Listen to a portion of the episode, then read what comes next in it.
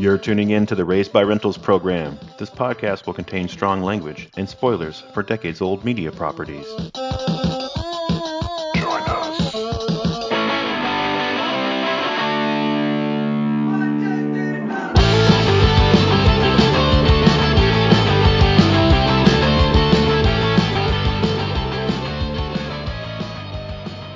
Welcome, everybody.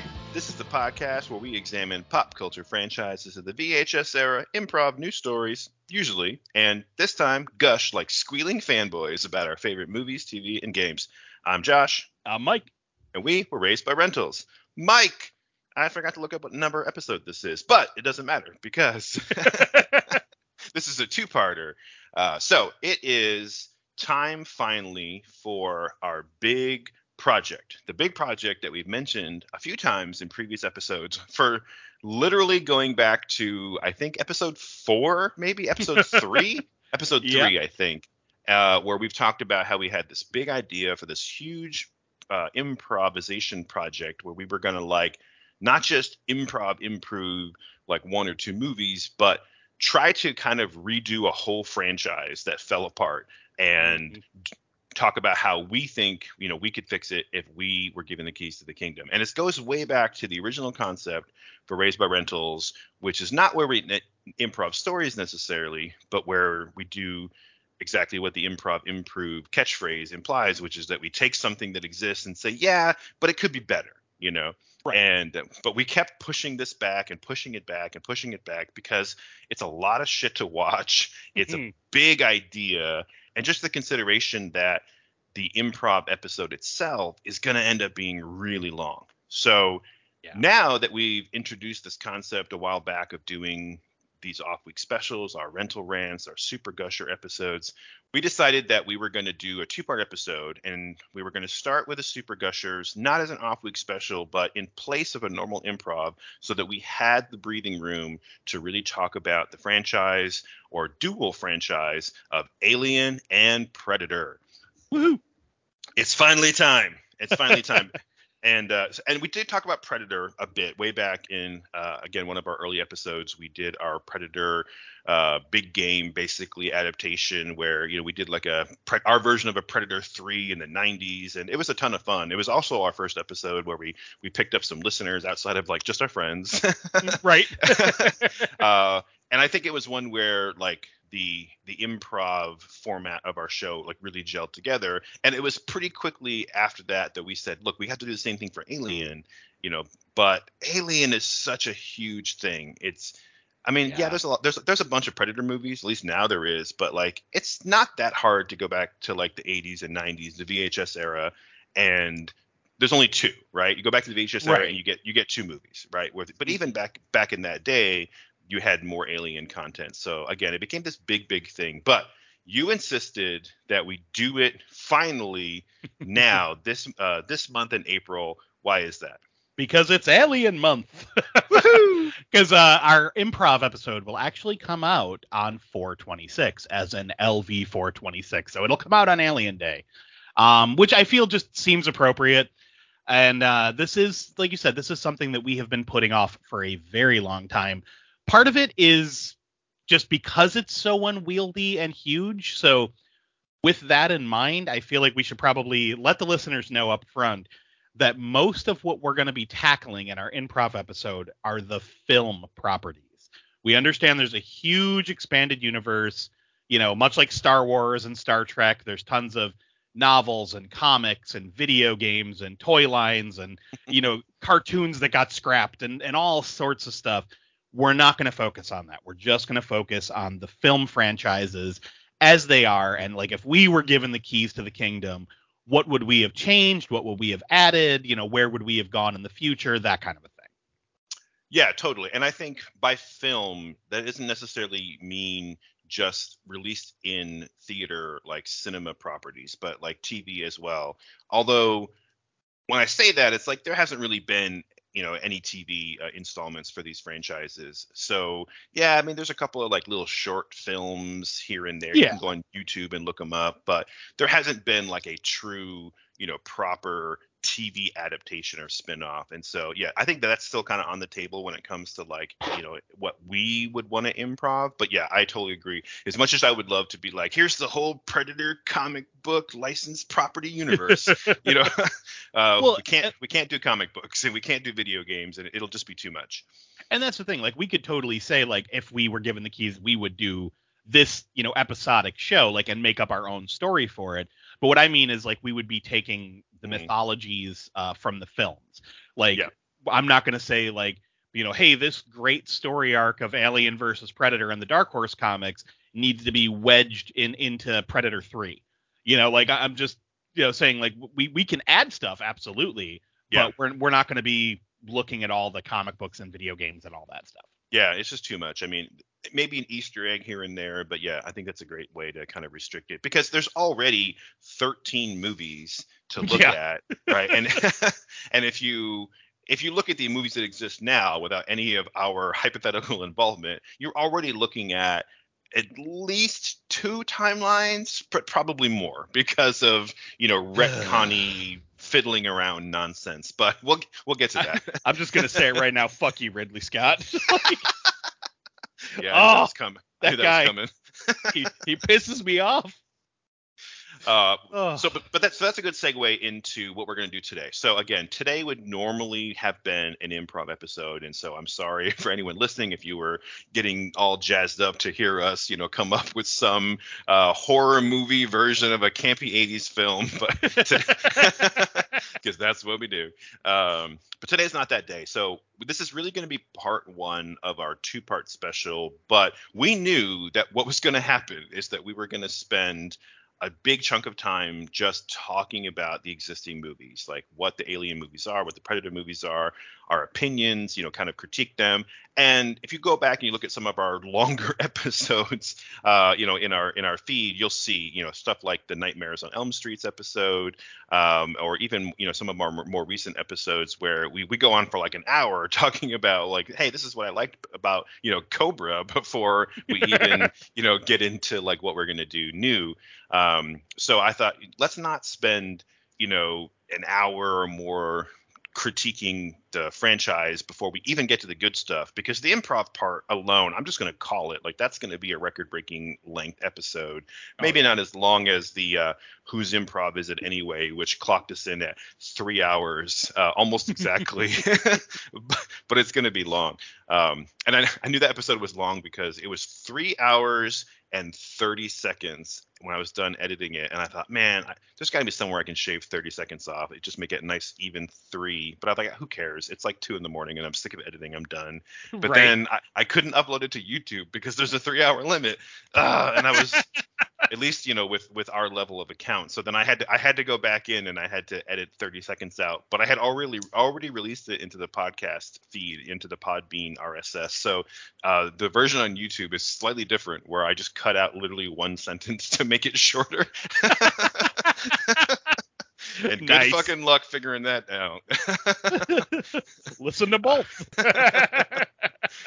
uh, but no, but you should definitely listen to the entire thing, especially on YouTube, over and over again, please. so yeah, so today this is basically going to be part one of our improv, but because we're just trying to talk about talk about the series, you know, uh, I guess this is a super gushers episode, and we kind of debated on whether it should be a rental rant because there's definitely definitely going to be things that we get all fanboy about, but also there's going to be some things that you know we bitch and complain about, and maybe more of the latter. So I guess we'll mm-hmm. see. I, I was going to say that there's definitely a point in the franchise where I'm just going to get pissed. Um, but you know, overall, I'm a fan. so yeah, I am too. Not only am I a fan, but I found recently having to rewatch some of the movies, to do all the homework. Mm. Um, I found that I think I liked it better than I thought I did, which yeah. is always always a good thing. So, uh, without any uh, further ado, let's just really quick do a rundown of what exists, and then we can kind of talk about how we want to approach, you know, this uh, this uh, gusher episode. It, I don't know we necessarily need to talk about every single movie in depth and you know kind of go back and forth and debate on on the the, the merits or or demerits, but I definitely want to talk about the whole uh, dual franchise uh, in general. And yeah, we'll we'll zero in on, on the things that are either uh, especially good or uh, especially uh, annoying. oh yeah. Uh, I know you have some. You're just you're just like bubbling. I can hear I can hear you seething from um, several states away. yeah, I'm just chomping at the bit over here. um, so I mentioned that, that there's 13 movies, and so the way that that works out is there are six alien movies, even though Prometheus doesn't have alien in the title. But yeah, there was uh, six alien movies that have been released as of this recording in 2023. And there are two Alien versus Predator or AVP crossover movies, which takes us to the Predator franchise, where uh, other than AVP, there are five full-length uh, official uh, installments. So yeah, that that adds up to 13. Mm-hmm. And uh, the first was, you know, Alien, uh, the Ridley Scott vehicle from 1979. And we in- initially got some indication that there might have been, you know, a shared universe or a crossover in Predator 2 from 1990 with uh, the Easter egg of the the xenomorph uh, skull that we see at the end of the movie.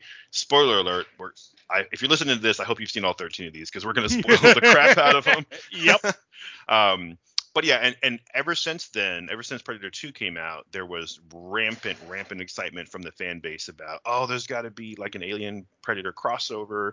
You know, I could have the timeline wrong. Like maybe someone in a comic book did it first. Please, if you're screaming at your speaker because you know more about it than I do, that's fine. But uh, I don't. So we're gonna go with Predator 2. Right. But then we eventually got the AVP movies starting in 2004. So just a that's a, just a quick quick rough and dirty overview of what we're talking about. And so I want to approach this as one franchise. Yes, it's a dual franchise. They're technically unrelated. If you ask Ridley Scott, they're definitely unrelated. Mm-hmm. You know, if you mm-hmm. if you ask the fans, they are completely you know inseparable forever. And i definitely fall into that fan base. Absolutely. Ever since seeing predator 2 it was like oh yeah this is the, these two exist in the same universe. Of course they do. They, it's like you know dracula and the wolfman or freddy and jason. Like of course they exist in the same universe. And i mean kenner really uh, capitalized on that in the early 90s with both of their alien and predator toy lines. Like first we got the alien toy line where there was supposed to be a cartoon I think it was just called. Uh, I think it was it was actually going to be called Alien and the Colonial Marines. Um, but it was like they they brought back like Apone and they had Bishop and Ripley and it, it, the designs were really fun and very 90s. Like Apone had a robotic arm for some reason, um, you know. But it, it, was they they made this toy line and then they they got the rights to do the Predator toy line and then of course because why not they merged the two so it was Alien versus Predator and I mean, ask anyone. I mean, shit, listen to an episode of Count Creepyhead, and we'll all gush about those friggin' toys. They were amazing, and I I loved all of them when I was a kid. Like, I constantly played with them versus my GI Joes. So it was like my GI Joes were Dutch and the Men, and you know, and nice. Aliens and Predator toys were just ripping them apart.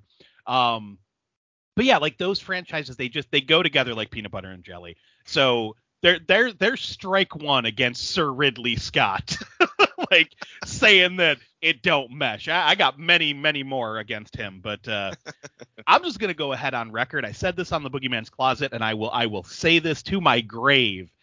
Ridley Scott is not the reason that Alien is good. Dan O'Bannon is the reason that Alien is good. That Hell man yeah. was an amazing script writer, and it was his brainchild. It was his baby Ridley Scott just directed it, and he proved again and again that he doesn't fucking understand or care about the Alien franchise with the other things he did. And I'll argue that he's not that great of a director anyway, but you know, I, am I'm, I'm gonna get off my little soapbox so we can get on with the show. But whew, well, I, I mean, like that, man.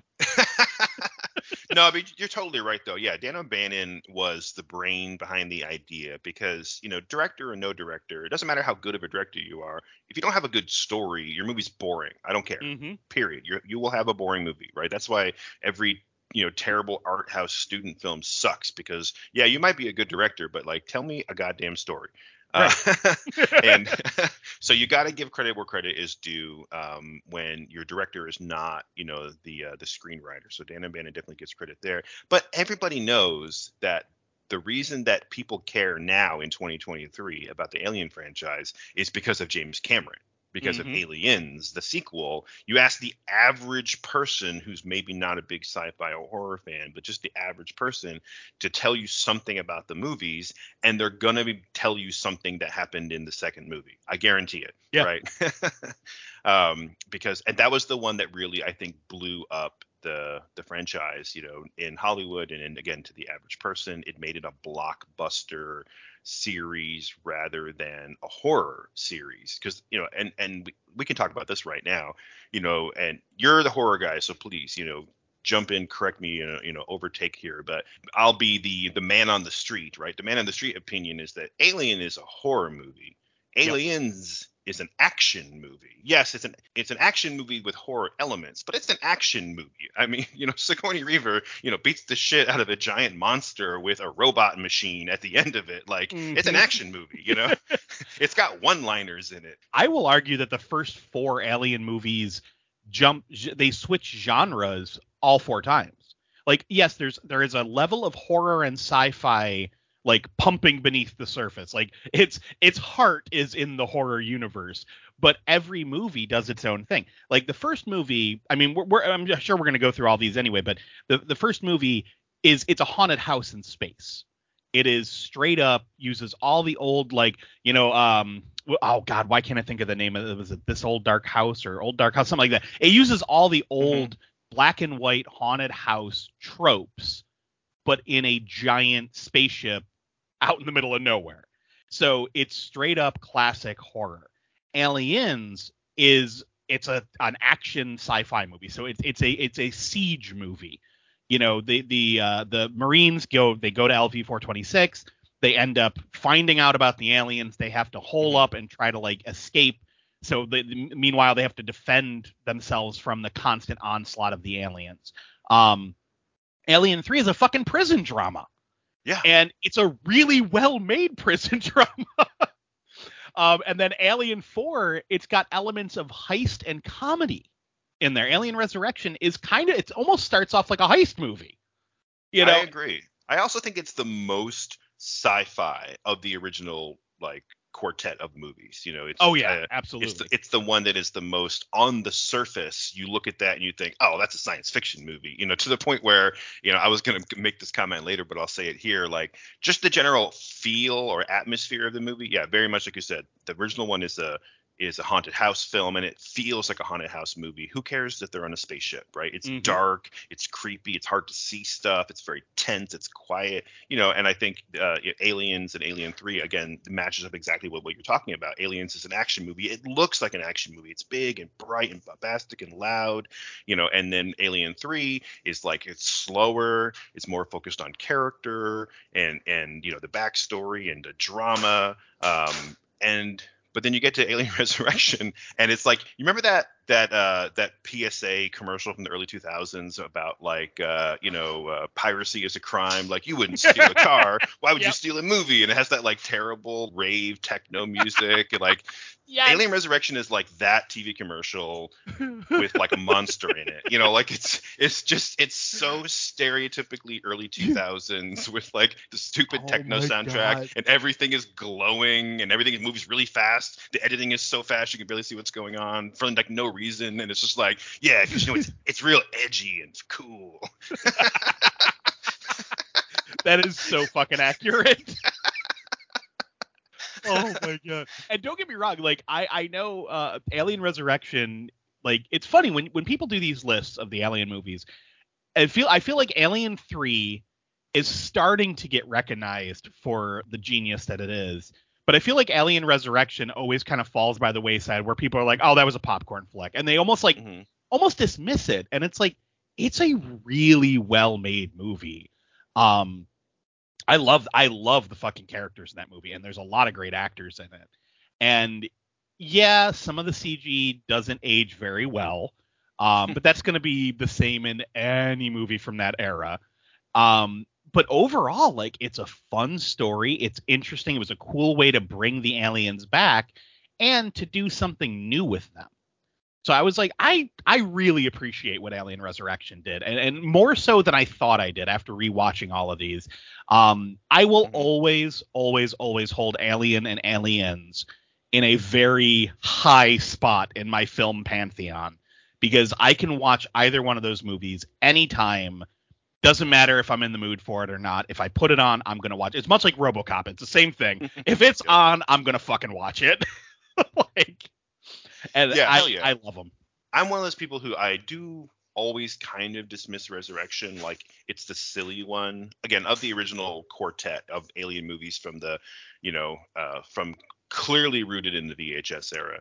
Um, and I don't think it's accurate. I was just watching it a little bit today. I didn't get a chance to finish it, but it just to kind of remind myself because I've seen it a bunch of times, but it's been a while, so I wanted to kind of get it fresh in my head. Um, I skipped it in my watch through just because I was like, yeah, I've seen it before, like whatever. And I think it has some some really really great scenes that really stick out and um, as like, oh, dude, you got to watch this, you know. um, but I do think it, it it suffers. I think from being very much of its time, like when it was made. Again, with the whole my whole comparison to the you know to the piracy is a crime commercial. I think I think it looks like the year that it was made, but not in a great way. The Yeah. story is great, the characters are great, the cast is good. They don't all do a good job, but it's still a good cast. You know. Oh come Um, on, Dan Hedaya. Oh man, I think I and, think and his, Winona. little, his little whiskey cubes. I think Winona Ryder like I think that she read the, her character description and then she just tried way too hard. yeah, I, I Uh, do have to say though, as as a, a a guy who was a teenager in the '90s, oh my god, did I have a huge crush on her at that era? oh hell yeah. like, Oh hell yeah. Oh my lord, I, I was rewatching. And I was like, I just kind of was reminded of 17 year old Mike. I'm like, oh yeah, no, I really liked her when I was. Oh yeah. Big time. Yeah yeah. But it- I mean, don't but- get but me it- wrong, she's still gorgeous, but you know, yeah, back Yeah. then I was I was crushing hard. Oh yeah, for sure. I think she was so I think wildly popular uh, um, with guys our age that she was like a type. You know, like she became like when you would Yeah. describe what someone looked like, like a, your friend or your girlfriend, it would be like, oh, you know, she's like a Winona Ryder type, you know, or Yep. she's a, a Cindy Crawford type. You know what I mean? Like she became an archetype for a look.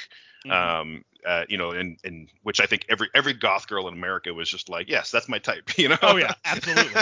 and I mean, and Uh, and, and furthermore, uh, uh, like uh, freaking um, oh, I keep wanting to say uh, Ellen Ripley, Sigourney Weaver. When Mhm. I saw her as a child, I saw Alien. I just remember being like, she's pretty. like I've always had a crush on Sigourney Weaver. Oh, for sure. All love and respect to Sigourney Weaver, but she aged like a fine wine. Let me just say Oh, that God, yeah. well. No, she's gorgeous. I just recently watched two very different movies, but Cabin in the Woods and Holes, the Disney movie Mhm. with Shia LaBeouf. And in both both of those movies, I'm just like, I can't wait for her to show up, you know. And Yep. but sh- she shows up on screen really late in both movies. You know, it's like you know, uh, they kind of keep it a secret that she's even in the movie, and both times you're like, yay, here she comes, you know. right. But yeah, no, But- even now, like looking at like I'm looking at a picture of her now, and like she, yeah, she's still a very beautiful person. Yeah, her and um, Jamie Lee Curtis both. So yeah, I, I I think we're on the same page when it comes to the original um, quartet. I have always loved the first one. The second one is still probably my favorite. Mhm. You know, on the Alien side, the original Predator is out of all 13 movies, that's my absolute favorite uh, by a long That's- shot. That's Um, interesting. Okay. So we'll get there. We'll get there. yeah, yeah. well, I, I am. Oh, I, I like where this is going. Okay. we'll get there. Yeah, I definitely I definitely fall more on the Predator side of the camp than I do the Alien side. But Aliens, the James Cameron one, is it's number two, like easy. You know, it's an easy slot. Um, but I always liked Alien Three, but I always felt like I was defending it my whole life. You know, I saw it. I saw it when it first premiered on whatever. I don't know if it was on VHS or HBO, whatever. I saw it at home for the first time, not in the theater because I was, you know, 12. um, Right. And but my whole life I felt like I've been defending it to people who say, "Oh, it's boring or it's too dark or the, the special effects suck or the alien looks stupid and why is it a dog and like all these characters no one cares about and like it's so long and talky." And I'm like, "Yeah, but those are all good things you just mentioned." you know, Right. like I like all that stuff. You know, I like what David Fincher did. I have issues with it. You know, I my main problem is that I thought it was uh I thought it was a fucking crime that they took Newt out like off screen, Yep. you know, before the movie even started. I thought in general like the the basic premise that Ripley was the only survivor of that crash, I thought was right off the bat you've made a huge mistake. But Yep. what they did with the rest of the movie, perfect. Like I honestly like, you know, there's a few, you know, as a writer, there's a few things I might tweak here and there, but like I 100% I'm behind that movie. And again, I've always felt like people have bashed it for not fitting into the series in the right way. Like it's not sci-fi enough or whatever. And I'm like, but like, did you watch it? Like, it's Yeah. good. Like, just watch it for what it is. Don't watch it because it has a three in the title and you're expecting something else. Just watch it for what it is. And it's Mhm. really. But then I have the same problem with Alien Resurrection, where then I'm I'm the bad guy, where it's like, yeah, but it's not like the other ones. Yeah. you know. See now, and this is the thing that I personally love about the Alien franchise up to Part Four, um, because we'll we'll get to Ridley Scott's abominations, but um, each one they change dra- so drastically in tone, and I think it's because it was never planned to be a franchise. Um, and this is something that, that I've I've actually I know this I know this is going to cross into Star Wars in a minute, but this is this is an argument I've used about the Last Jedi, um, where it's like with Alien, it's like it was kind of a one and done movie. I don't think any sequel was Mhm. ever like truly planned until it was a success.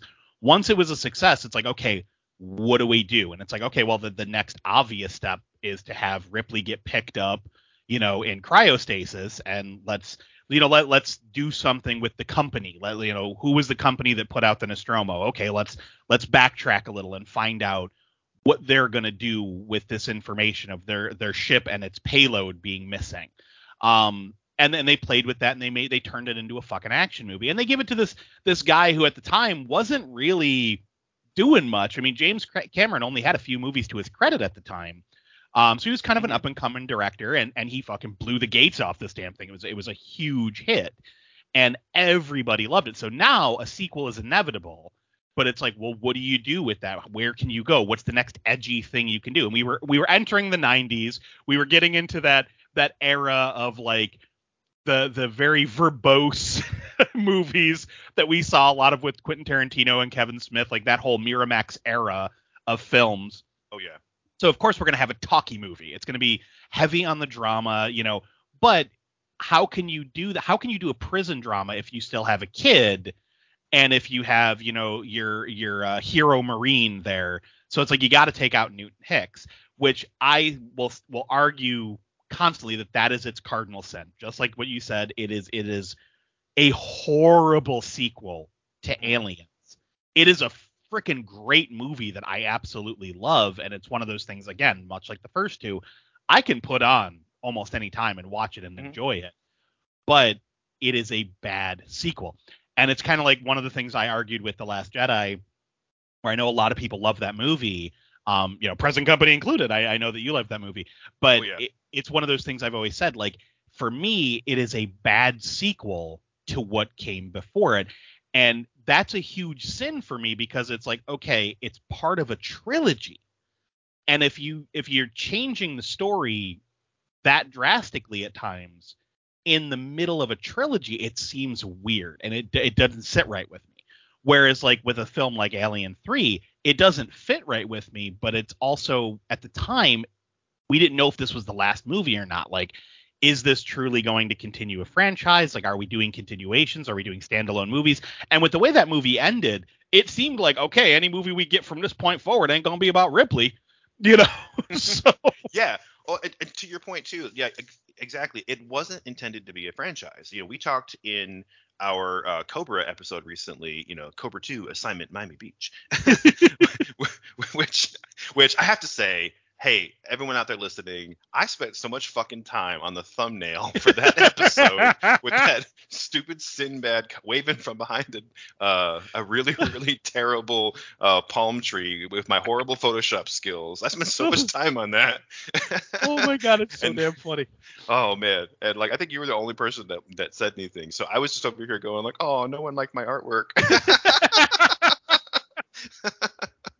I was Oh, was- my shit when I saw it. That's what I do when I'm editing. I'm just like I'm trying to get all the artwork and everything ready. And so yeah, I had I had a long time to work on that.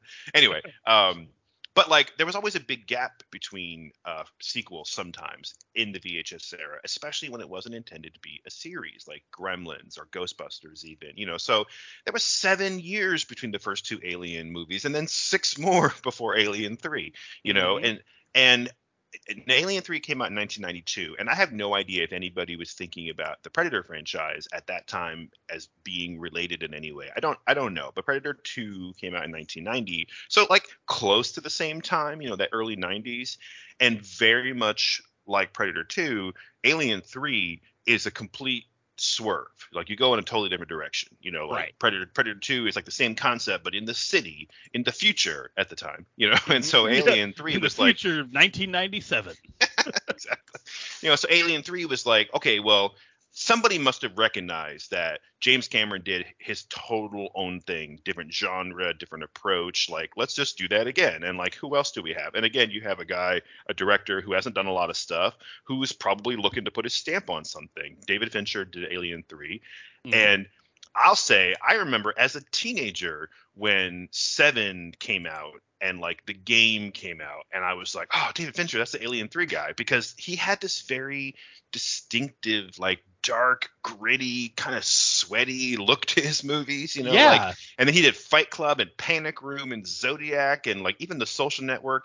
They're really dark, like not just dark, like shadowy, but like you know he puts like filters on like the on the film stock. They're super talky. They're all about the drama. The dude's like a crime fiction, like film noir guy, and you could see that. And I like that approach. So doing something like that to Alien Three, I thought was great because if after your haunted house horror movie and your big blockbuster action movie, where do you go? Like you have to change the genre. You can't make it funny. You know what I mean? Right. Like when I was 12, maybe I didn't recognize it, but somebody in Hollywood recognized that like film noir was the place you go after the big action film because anything else would have been a disappointment worse than this disappointment that it was. Right.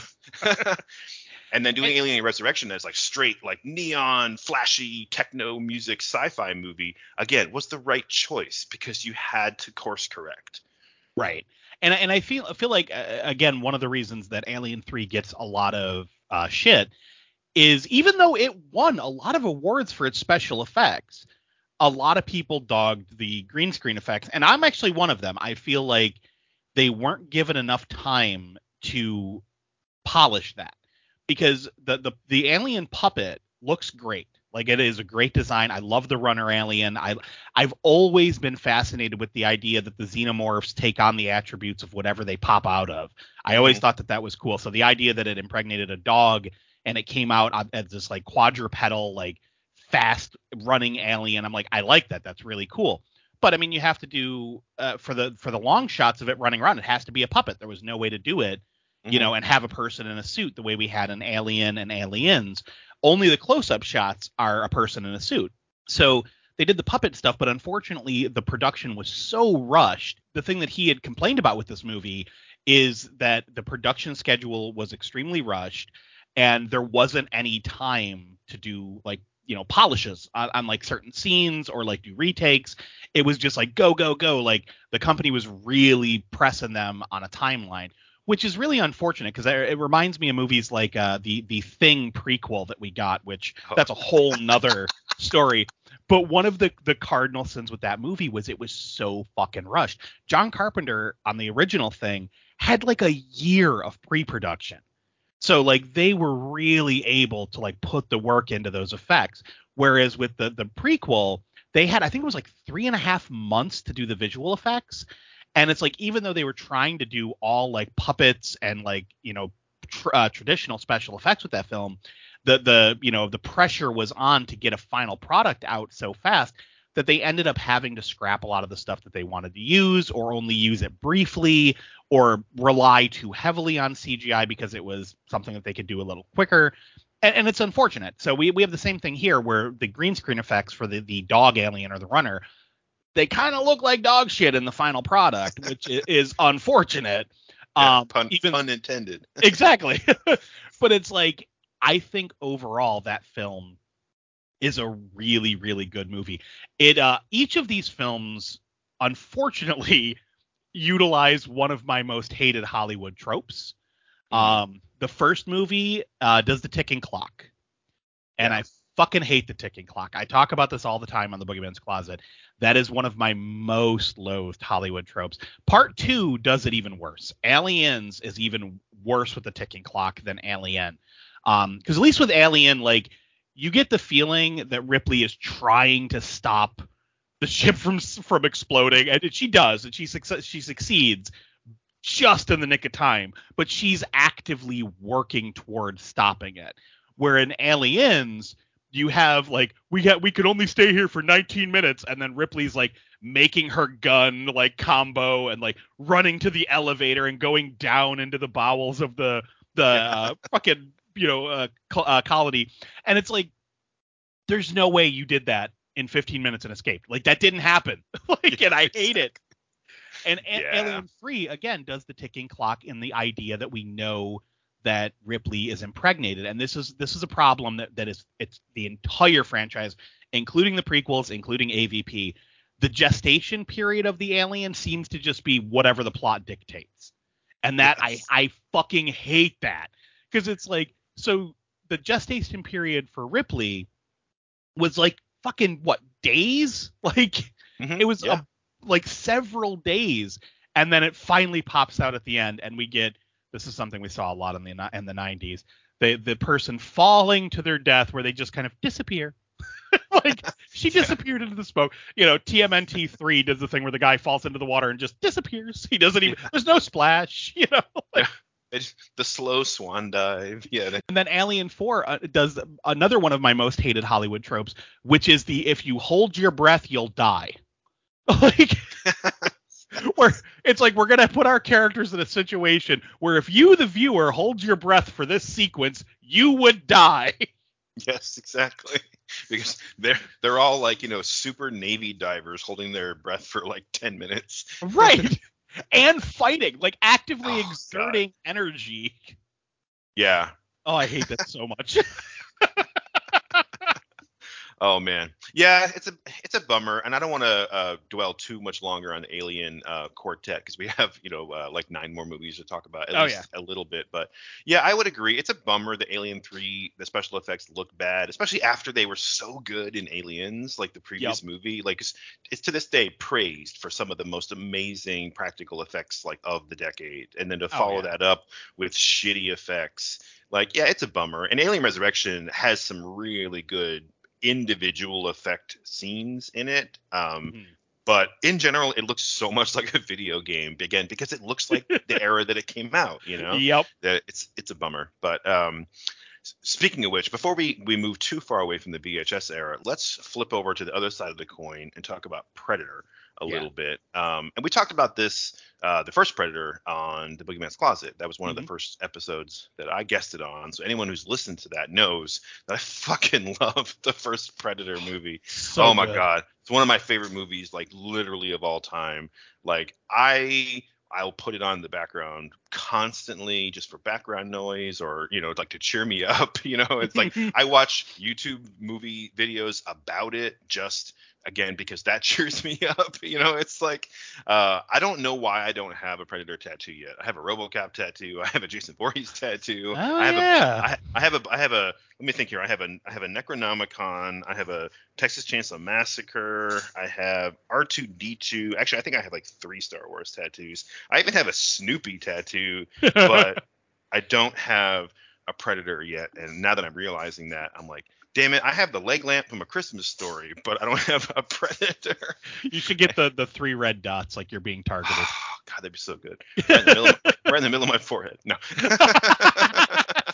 no, that's actually a really good idea. That that would that would be a cool like little gap filler somewhere. Mhm. Um, but yeah, I absolutely love the first movie. It's I don't even want to go on and on about it because we there's a whole episode in the Boogeyman's Closet archives about it. But it, it to me, it's the epitome of 80s action, Mhm. but also sci-fi, and it has horror elements, but not nearly as much as as uh, Alien. You know, so much of the movie takes place in like broad daylight, but it's got like amazing action movie cast. You know, big, brawny, burly muscles stacked on top of each other. It's like, Uh, they were all trying to outmuscle each other. yeah, exactly. it's just like so many one-liners and puns and like you know tough guy jokes and oh man, like it's yeah, all the tough guys are trying to one up each other. The characters and the actors playing them both, all the while you know this giant amazing amazing looking character the predator with his just like iconic design. He's just mowing these motherfuckers down left and right like it ain't no thing. And i can't get enough of it. Like the jungle setting was perfect with the 80, 80s even his like fucking neon glowing green blood is just like damn it can you can you stop with the perfect ideas? Because i'm my brain is about to pop. Like there's so many amazing things about that movie that like i just got to stop talking about it because i'll go on and on and on. And that's all stan winston because yeah man yeah i know you've seen it we, most people listen to this have probably seen it but that original Predator design, holy fucking shit, that would have been oh, terrible. It's so horrible. Oh it's oh so bad. I mean, thank God they handed it over to Winston. Like, I mean, that that man really did shape a lot of our uh, sci-fi and horror childhood because like he he did so much for for uh you know these these movies both like Terminator and fucking Jurassic Park and Predator and like the guy is just fucking genius work but the Predator design is so damn iconic. Like that is one of my favorite monster designs. It is so badass looking, and in the in, in, the first movie in particular, because they, they get a little bit bulkier and weirder looking in some of the later movies, but that initial Predator look is just so fucking cool. And I, I that final reveal when you know when Arnie and, and Predator fight, and it's like you are one ugly motherfucker. That whole thing, like it's so good. Like there's so much to love about it. And having said all that, I'll go so far as to say I like Predator 2 as much as the first one. Much like Alien 1 and Alien or much like Alien and Aliens, I put them on almost equal footing. Like, yes, there are a few things in the first movie, like the inclusion of Arnie, that that kind of like yeah. overshadows the sequel. You know, just like in in the in the uh, original. I I'm one of those people that I think I like Alien just a touch more than Aliens, and I mean like we're talking okay. a hair's difference. And sure. the re- the reason is because I find it so fucking creepy. Like it it's mm. one of mm. those movies that even though it doesn't scare me, it gives me the willies, and I love that. I love that. I know all these times I've seen the movie, it can still do that to me, and a lot of it is just the look of the ship. It's the look of you know LV 426. It's it's just the look of everything. I love the design work in it. Um, and so it's like Predator and Predator 2. It's kind of the same. Like I think just the Arnie factor might edge out Predator 2 just a smidge, but my God, Predator 2, what a fucking cast! Like the cast is so good in that movie. Oh my God, it's amazing. Yeah, exactly. Oh my god, I fucking love Predator 2. I saw it in the fucking theater. I don't know mm-hmm. how or why. I don't remember how I got in because I was 10, but I'm I remember because I remember the theater being damn near empty, and I was there with my brother, and I, I I, I remember it being empty because I remember like looking around, going like, why is nobody here? This movie is so good, you know. Right. at, at ten years old, like I just I don't get it. Like I mean, I saw Ernest Saves Christmas in an empty theater, but I understood why. Right. you know. It's like when I saw Men at Work in the theater, and it was like yeah, exactly. me and my friend and like two other people. Yeah, exactly. Like sometimes you get it, but like with Predator, I'm watching the movie going like, why is nobody here? Like, oh my god! Like even as a kid, I'm like, it's the dude from Lethal Weapon and it's the dude from Aliens, and I'm like, come on! Like, mm-hmm. and for me, I I like Alien. If you put the two franchises together, it's probably you know Predator, Aliens. Predator 2 Alien, but like again, they're so close together. Yeah. Um, Oh, well, for for me, Predator is by far ahead of all the other ones. Like, and there's a big gap there. But when you come to like, what's the second favorite? It's like depends on what day you ask me. I don't know. Maybe it's Alien. Maybe it's Predator 2. I don't know. Like, it's hard to it's hard for me to nail it down. But for me, the only thing that that brings Predator 2 down a notch from being at the same par with the first one is that like the the characters that aren't the main characters, the supporting cast, like the Jamaican, uh, you know, uh, criminals and some of the cops, Yeah. like it kind of drags the movie down to my, in my opinion. Like they didn't, there was a lot of like junk in the movie, and I get why it's there because they're in a city, they're not in a jungle. Like the cast has to be bigger. You have to affect more of the people who live in this big city. But I just didn't think it worked as well. You know, the the, the first movie is much you know cleaner and more efficient. It's like streamlined down to exactly the machismo level they you know? and see, while I totally agree with you on that, I think that's part of the reason that I like Predator 2 so much is because I have an extreme soft spot for films that are like I don't know how you want to how you want to put it, but like the extreme crime in the big city type of film. So like The Warriors or Death Wish or like Judgment Night. Uh, like there's something about those types of films Mhm. That I always love. Like I like I just rewatched the fucking Substitute the other day. I And, love like, that I- movie. Right. It's like I, I just there's something about this like crime is bad and I'm gonna stop it type of shit that I love. Yeah. And it's well, like even, even going back to like, I'm sorry to interrupt you, but like, if you had asked me when I was like, I don't know, 10 or 15, like in that time period, what my favorite movies of all time were, I would have said Predator 2 or Predator and Predator 2. I would have said A Christmas Story. I would have said, you know, Friday the 13th Part 6. But I would have also said Lean on Me with Morgan Freeman Yes, for the yes, same reason because it's the same shit. It's just less violent, you know. I, but like, I love that that genre as a, I don't know what it's called, but I fucking love it. And and yeah, Predator 2 has that in spades because it's like, yeah, you're you're dealing with like the fucking uh the predator of course like that's good but there's this fucking drug war going on with like various Mhm. cartels and like the police are fighting them and it's like it's it's all this crazy like human violence Yeah. and then you just got this crazy alien ripping people apart on top Yeah. of it it's fantastic It is, and I love all of that human stuff. To me, it, it comes down to like, and it's nitpicky. It's like, yeah, I probably wouldn't have made these gang uh, leaders like these stereotypical Jamaican guys. Like that wouldn't have been my choice. right But do they need to be there? Yes, of course. You have to have the warring gangs. You have to have it in the middle of LA where it's hot as fuck. It's like the hottest summer they've ever had. Like it adds this element where like again the movie it just feels sweaty, you know? Yeah. and it's like that's Yep. part of what I love about it. And like yeah, ever since I was a kid, I left the theater just raving and raving about it. And again, Oh, much like. Alien 3, much like Alien 3, I feel like I've have been defending Predator 2 for decades Same. to like Same. people who just don't fucking get it, man. One thing I will say about Predator 2 that I always find funny on every single watch, and this is really in any movie that Danny Glover is in. Why when Danny Glover, he's much like Arnold Schwarzenegger. When either one of them are running full tilt, it's hilarious to watch. I, I think it's just because both men are so big, like because Danny Mhm. Glover's a tall motherfucker. Like yeah. they're just His- so big. His that they- legs are so long.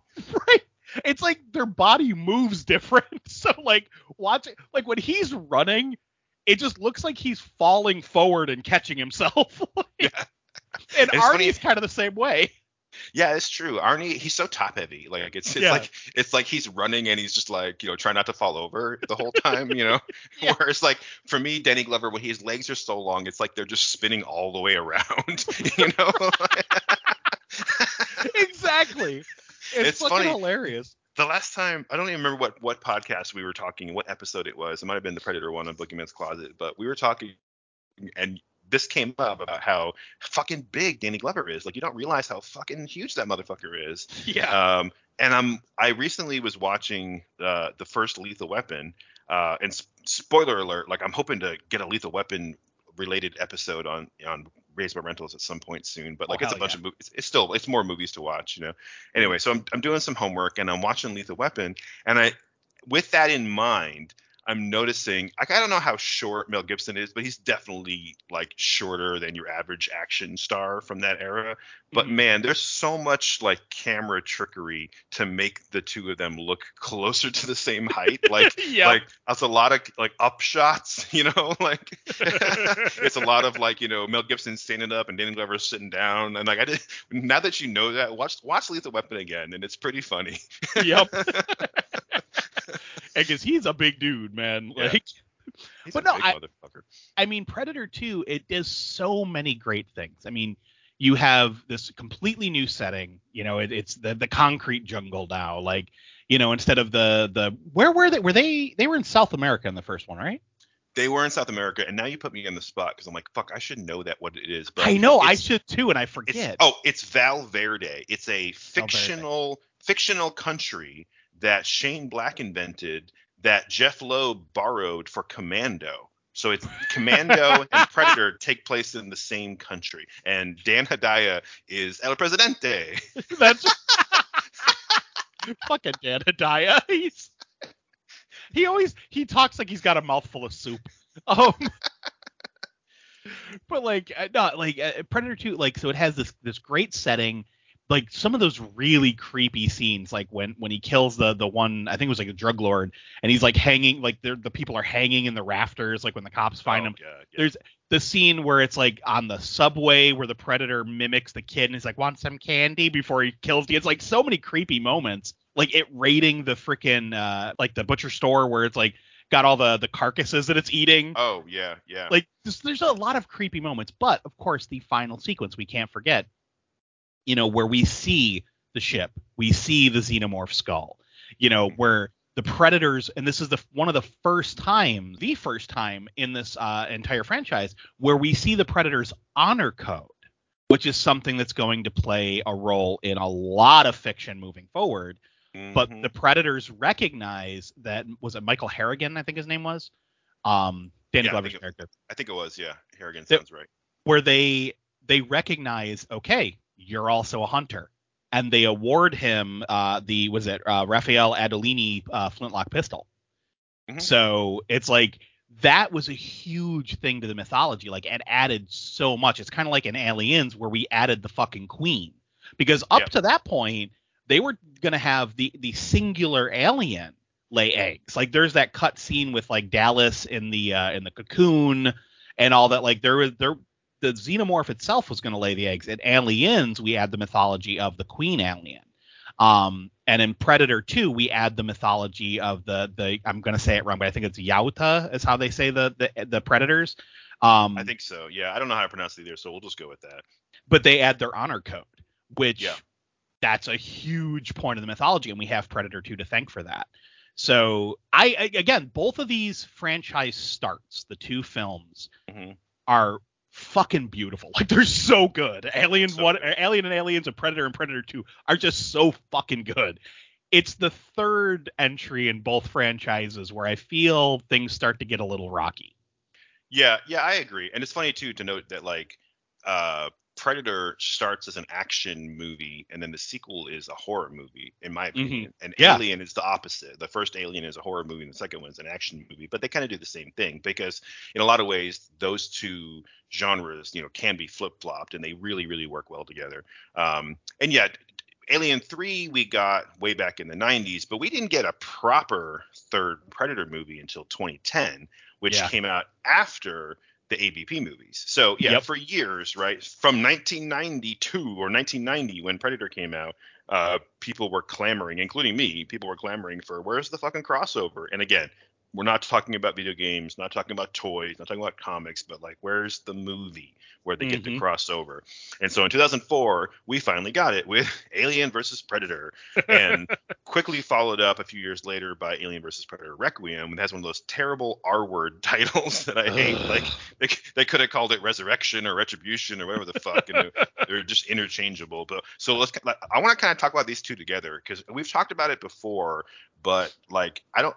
You and I do differ on these, but I'm just gonna say I liked both of these movies. They're mm. stupid as fuck, just dumb, dumb, dumb, dumb. But they have good ideas. They have good bones, you know. Mm. But like, they're again, they feel like, and I hate to be stereotypical because there's so many amazing video games out there, and so don't take this the wrong way. But they feel like Yeah. dumb video game movies, you know. It's like they're shoot 'em ups. They're like first person shooters, and like in in in, in a bad way. But I Mhm. actually like Requiem better Oh, which I, which I know is an unpopular opinion, but I like Requiem better because I'm like, look, if you're gonna give me like a first person shoot 'em up video game, then just fucking own it. And that's what Requiem is to me. It's just dudes fucking killing dudes and monsters going crazy, and it's it's just so stupid that I'm like, if you're gonna have one of the two, Like I'd rather go for stupid action than a botched backstory because they gotta have fucking Egypt involved and some you know there's always it's always Yeah. like ancient cultures there's always aliens come and like you know seed the earth like you know we're we're gonna see that coming up in the Alien prequel or sequels as well. Uh, but yeah it, for me Requiem is it's such a stupid movie that oh god it's so bad. But at least it's a fun action movie with some good death scenes including one where I literally gasped because it was like a jump scare and I was like and I and then I turned to Tegan and was like fuck yeah and like that was like that was my like 14 year old at the time and I like yelled in their face like fuck yeah oh my god, that's amazing. but anyway See now, for me, okay, Alien versus Predator, the the the first one, um, I remember seeing in the theater and fucking loving it, and it was it was it's a dumb popcorn movie. I rewatched it the other night, and I still really like it. It's it is a dumb popcorn movie. There's multiple things that I dislike. I don't like the fact that uh, you know Weyland is Bishop Weyland, and they're trying to say like, oh, it's it's the that's what we made the Bishop model about. It's like, well, wait a second, because Bishop was a later model. Like he even says it in his introduction in Aliens. He's not the first model. So if we're mimicking it after, you know, Weyland, wouldn't it be like 1.0? Wouldn't that be the first model? So why was why did the Ash model come before the Bishop model? Like there's shit like that that wasn't necessary. Like it Mhm. could have it didn't have to be Bishop Weyland. You could have just been like, oh yeah, you know, this is like uh, I'm, I'm David Weyland or whatever, you know, like this is this is the guy who started the company, and his son Peter Weyland is going to be taking over because he's getting sick.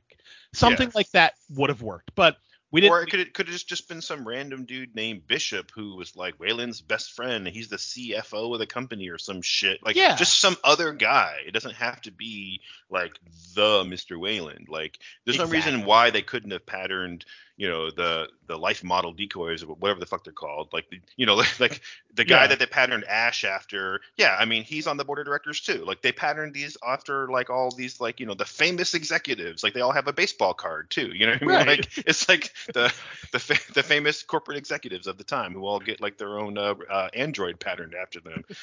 Well, it's, it's kind of like in uh, was it Terminator uh, Terminator Salvation, where we see the uh, the T800 being built, and it's like you have the Arnie scientist who looks like like he talks like this little nebbish loser, and they're like, we're well, we're making it look like uh you know this guy over here, and like, but we got to do something about the voice, and there's the other guy that's like, hello, it's like, oh come on, what the fuck, like it's just stupid shit. Um, but yeah, like so I kind of felt that way about the, the inclusion of Bishop Weyland here, but there there are a few big problems I have with this movie, and this when we get to our improv, um, there's something I want to address specifically with why the people are there.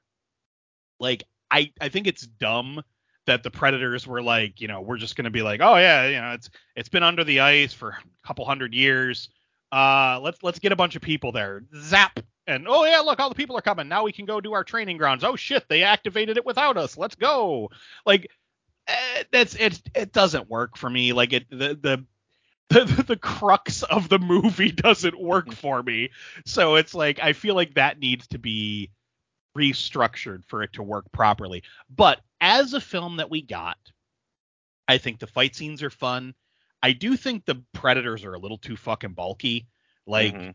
the the body armor is just a bit much in that. Um, but still, it's fun. I, I I don't dislike really much about it at all.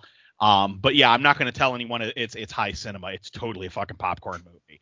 Um, whereas Requiem, now you and I discussed this on a previous episode. Um, I don't hate it as much as I did on my first watch. I can at least recognize what they tried to do. I like the fact that they were like, you know what? Fuck it. Let's do a fucking slasher movie with aliens and predators. And I was like, okay, I can respect that. I can Yeah. respect that. Um, I do like it a little bit more after understanding more about the Pred Alien, uh, which, and I've said this many times on Boogeyman's Closet. If you have to go to outside sources to understand the story better, then as as a as a movie, you failed. Like you should be 100%. telling me everything I need to know in the movie. The Yep. fact that that pred alien was a queen is never explained in the film. So the idea that it's able to reproduce because it's a queen alien, but it's it's a hybrid queen, so it Mhm. reproduces differently and it's trying to create a hive cluster like oh okay now i understand it more. But why wasn't that explained in the movie? Like why couldn't the predator when it was like looking up information on this thing why couldn't we see something that like shows like the the pred alien and like even just like something like a simple visual diagram of like pred alien like little lines coming off of it and showing like other you know pred alien descendants. So it's like oh shit that that, that thing's a queen and it's reproducing. Like something like that to explain to the audience oh okay that's a queen. That's why it's so Yeah. fucking dangerous but instead it's just like yeah it's a hybrid predator alien and the predators don't like it because they don't like they don't like race mixing which says some weird shit about the predators It does. Yeah. uh, I just see, and like, I don't mind the like ancient alien civilization like tie-in because we'll get there, but we see that later on, right? In like Mhm. Prometheus, where it's like. For me, that's just like you know, everyone has seen that meme of that like you know crazy haired, yeah, the exactly the the crazy haired dude from the History Channel, like the ancient aliens guy, and like to me, it's just so played out. But in 2004, maybe it, it wasn't played out yet, but like right I don't know. The first time I saw this movie, I was like, seriously, is this what we're doing? Because like, okay, I guess. Like, I guess. You know, if I don't think it's necessary. I feel like yeah, the predators have been coming to Earth for a while for their like safaris. To me, I would have rather have seen them go to like another planet to kill xenomorphs. The fact that they're doing it on Same. Earth on and that they're breeding them like to me it's so contrived and it requires so much explanation that drags the fucking movie to a halt that by the Mhm. time you get to like the action where now you have like predators versus humans like in the snow like that's all good shit but it's like Mhm. this they really really just like put an anchor around their necks by weighing it down with trying to explain why both of these alien species were there from you know uh, from ancient times when it could have been as simple as the predators were have been coming to earth forever. Like all those like pyramids in like the jungles of south america were you know like uh, rest stops you know whatever for Right, like the yautja and then now somehow there's an alien who's on earth and some predators like oh no you fucking don't. Like that's you know that's my you know that's my hunting grounds or whatever. Like there's there's ways to do it. Not necessarily that that's the only way but there's ways to do it that don't require you to pretend that both mm. of these incredibly deadly alien species have been on the earth for thousands of years especially when you take into account the fact that like pretty much the entire rest of the aliens movies have had one very clear underlying theme which is that if even one of these motherfuckers make us, makes it to earth we're all Mhm. dead. The entire the entire fucking planet is destroyed. The entire race of human beings is dead if even one of these bastards makes it to our planet and every character every final girl from like every movie has either kicked ass or sacrificed themselves to stop that from happening so then to Mhm. reveal that oh well there was like thousands of them here already it's like what the fuck man like what, Yep. are do- what are you doing that's not how you do it that's not how you do it No, and and that's the thing. Like, I think really it just came down to the fact that they they wanted to do you know alien and predator fighting, but it's the whole thing of like how do you have two main characters that just hiss and click at each other? So you you need something. Someone's talking. Because uh, if we learned anything from the Star Wars Holiday Special, don't put people in the or don't put your main characters being an alien that doesn't speak. yes. And see, and this is my defense of Alien versus Predator Requiem because they put it in a small town, Mhm. and it's like fuck the backstory. If you didn't see AVP, you could just watch Requiem and get it. It's just you know you know what it is? It's just critters. It's just critters.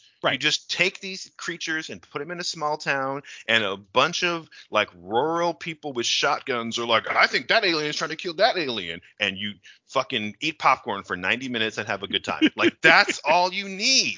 And see, and I hated critters, so it makes me. No, I'm just- Well, But yeah, no. but we fixed it. We showed how you could fix it. You know. this is true. This is true. No, I- AVP Requiem, like I, I truly do put it as, as the the lowest point of the Alien and Predator franchises before Ridley Scott came back into the the mix.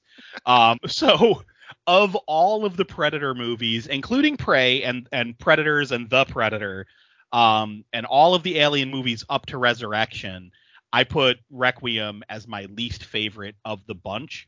But like I said, upon rewatching, I can appreciate it for what it is while still being like, all right, it's not my cup of tea, but there's some there's some cool shit. Like there's some genuine horror moments in that movie that I I can appreciate, and there's some gnarly like there's some really gnarly graphic moments. Like the fact that they're like fuck them kids and they they're like killing pregnant women and children, yeah. And it's like all right, you know, I'll give it to you guys. You did, you made some ballsy moves, but um, yeah, and I love the look of the Pred Alien. Like, I think that thing looks yeah, bad. So it does. It looks, it, yeah, and I, I, think we can probably move on from here. I think it it would be hard to argue, and I'd be really curious to hear anyone listening to this if you have feedback. If you put either of the AVP movies above any other movie in either franchise, I really want to know why. Uh, yeah. I mean, if you told me that you liked them better than like Prometheus and Covenant, I'd say okay, like I still I'm curious, but like I'll go with it. But just in terms right. of like the quality of the movie that somebody made, the AVP have to be at the bottom. I like Requiem a little bit better as far as like the first AVP is a better made movie. Requiem is the movie I would watch again. You know, and I think that's that's all you can really say. I don't want to watch either one of them, and I did not watch them this time through. I watched them Ugh, when we did our when we did our Predator episode on this show, like you know, a while back, like well over a year ago, I watched them then, and so this time through, I skipped them because I'm like, nah, I'm good. Unfortunately, I did not. But uh, all right, so uh, I, I, don't know if we want to continue on with the Predator franchise, go chronologically, but I, I, say we just stick with Predators for for now until we get through the rest. Um, so so Predators, the 2010 sequel, the the official third entry into the the Predator franchise. Um, you know the funny thing this this is this is much like Terminator Salvation for me, but not as bad. Terminator Salvation is the the thing that it's like it should have been awesome. Like on yeah. paper, it's so fucking good. Everything about it on paper is rad as hell. Mm-hmm. And then in delivery, it just kind of falls flat. And I feel the same about the Predators, where it's like, or Predators, where so much about it sounds amazing.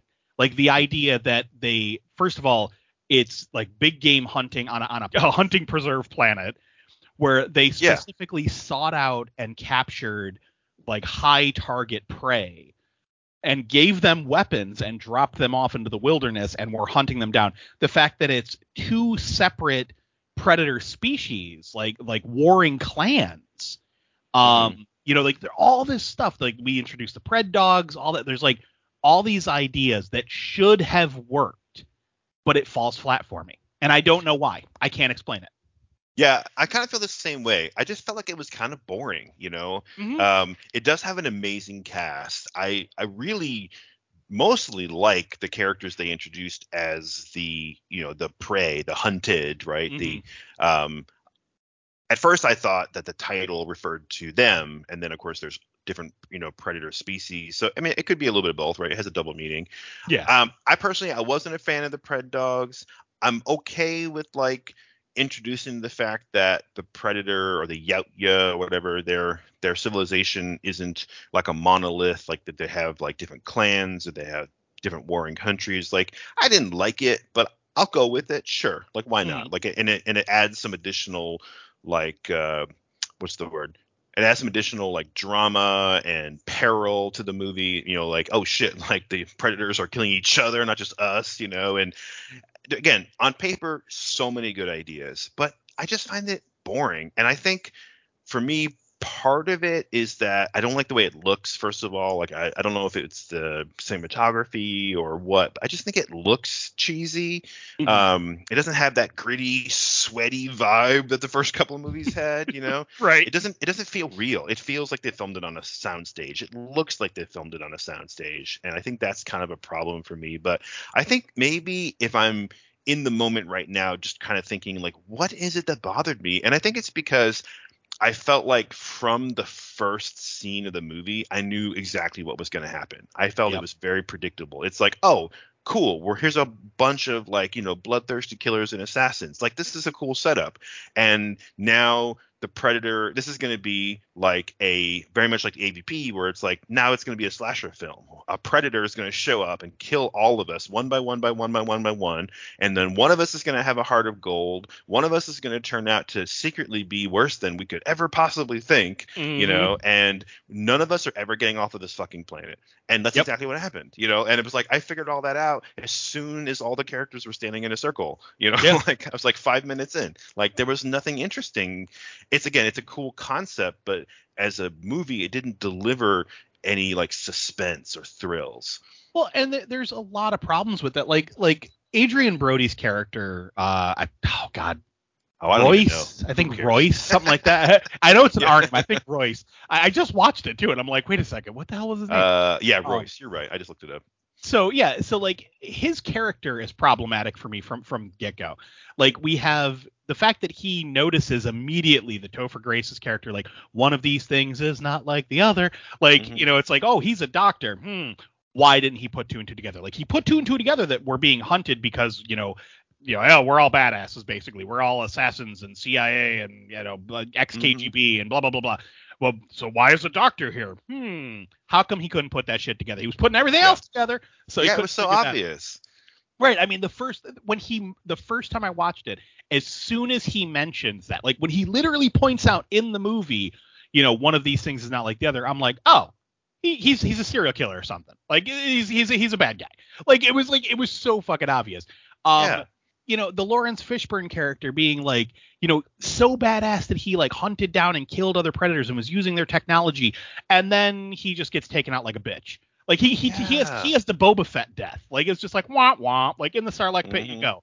You know, yeah And- and they were fucking just downright disrespectful to danny trejo so fuck them yeah, and that that's true. But I do have to say that's one of the few things I liked where they tried to use him as bait.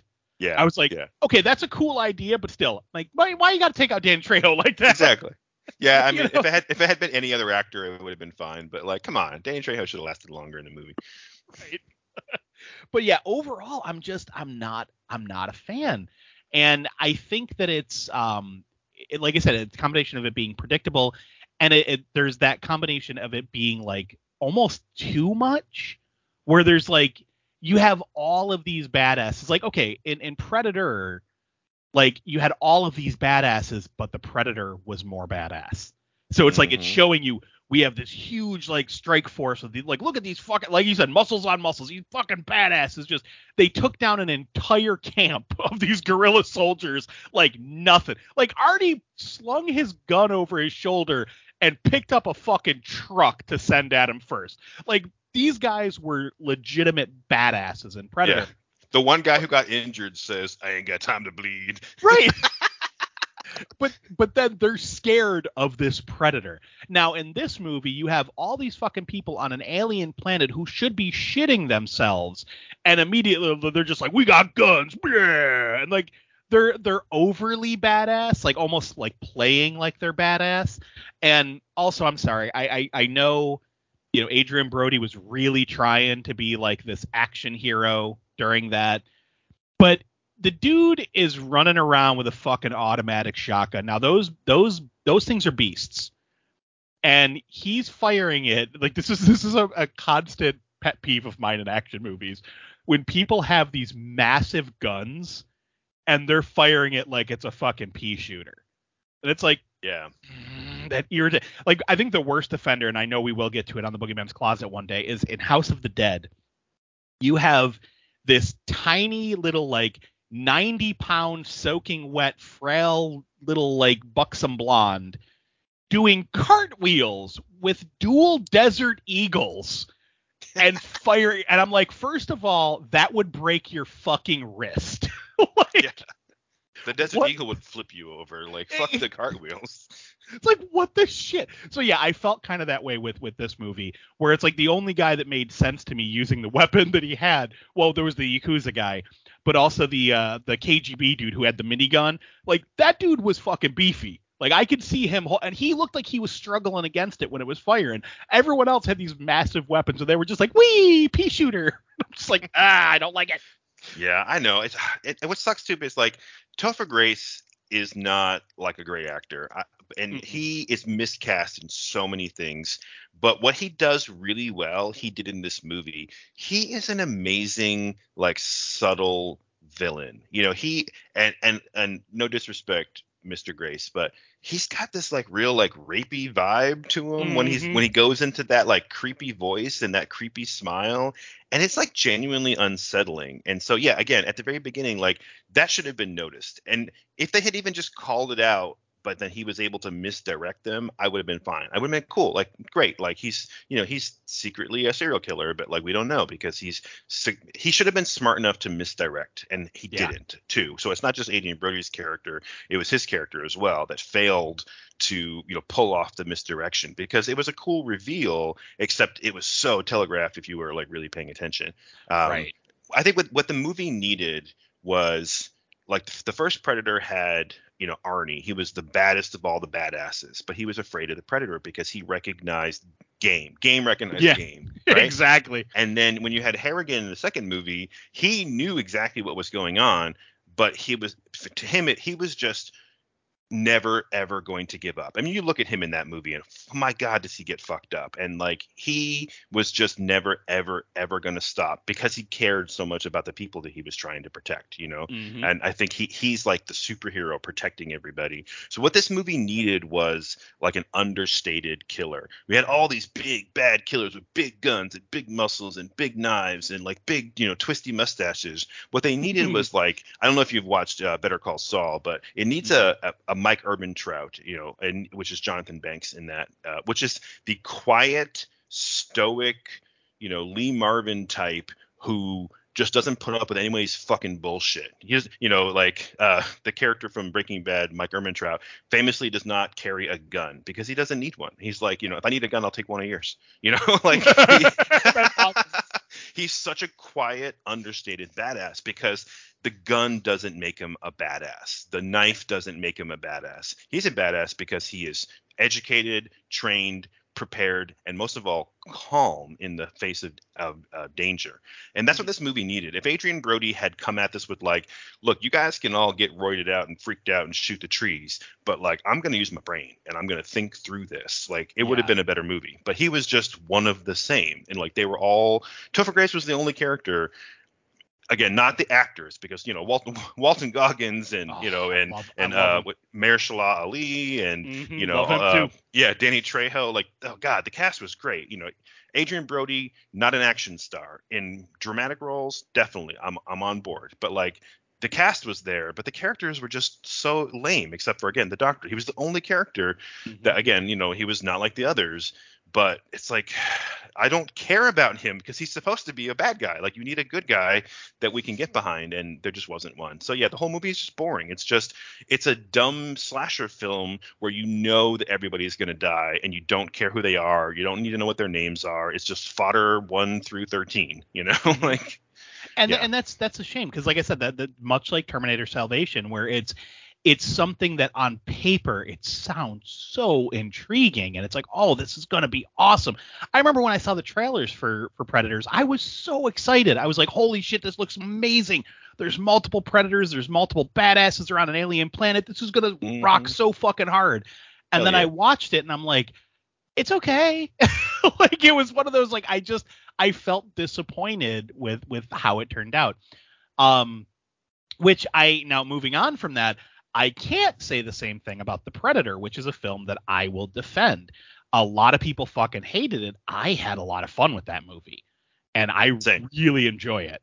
Um, I love the new mythology of that the fact that the predators aren't just trophy hunting, they're actually like taking DNA samples from you know the different like their different prey and utilizing the most you know uh, vi- the most dangerous prey to upgrade themselves, which you know that's cool because it kind of plays into the, their whole like uh, the warring tribes like from the comic books and stuff like, like there's definitely some interesting stuff that they took from the expanded universe Mhm. where it's like the the hybridized predators and like how there's the different warring factions where it's like well this one is doing they're doing stuff that this faction doesn't agree with so now they're they're enemies so it's it's it's almost like predator politics you know it's like and i like Yeah. the fact that they introduced that in this movie where the one predator who has human dna is trying to warn mankind and help them like you are not going to stand a chance. It is no longer going to be a fair fight. Because l- one thing we, we, we forgot to mention at the top the predators recognize mankind as their equal. Like yes they're their prey but they're dangerous so like Yeah, to- that's to why them- they hunt them because Yeah. it's a challenge. Exactly. So it's not like a lot of people are like, oh, well, the predators should just be badass and they're, they're killing people left and right. And it's like, yeah, they are. And of course, one hunter can take down like hundreds of people, but there's always that risk that they're going to run into the person that's going to kill them. It's Yeah. kind of like, you know, big game hunters on safari, like taking out shit like lions and rhinos and shit. Like, yeah, you have a gun that is going, your, your technology clearly outmatches your prey. But if you fuck up, it's going to kill you. And Yeah. I think that's how the predator views mankind. But now that they're upgrading themselves, you know, we got this group of predators that are like, whoa, shit, that ain't fair. Like now it's like shooting fish in a barrel. Like we, they need to be on equal footing. You know, so now they're coming down here to like help mankind, Mhm. uh, you know, stop the predator invasion that is going to happen where they're going to take over the planet and make it one of their homeworlds. Yeah. And I, I thought that was a really fun idea. Yeah, I agree. It's like it's like they're you can go trophy hunting, but if you go trophy hunting with like a tank, is that is that really sport? You know, like you're no, you're just destroying something for no reason. So yeah, it's like if you're gonna go trophy hunting, like go out there with a rifle, you know, and it's like you know man versus beast. I don't support it personally, like my own Same. personal politics and beliefs, but like I get it. Like it's a challenge to see who is best, right? It, it's Right. it's you know it's hunter versus hunter, not hunter versus hunted, right? It's it's you're going out and you're you're challenging yourself against something that is dangerous. But if you take resources with you that make the danger completely inconsequential, you know, again, like you know, sh- showing up to a you know to a knife fight with a gun, then like it's it's not a challenge anymore. So the Mhm. point the point is lost. And and again, I do I do get that. I I didn't like that they introduced that aspect,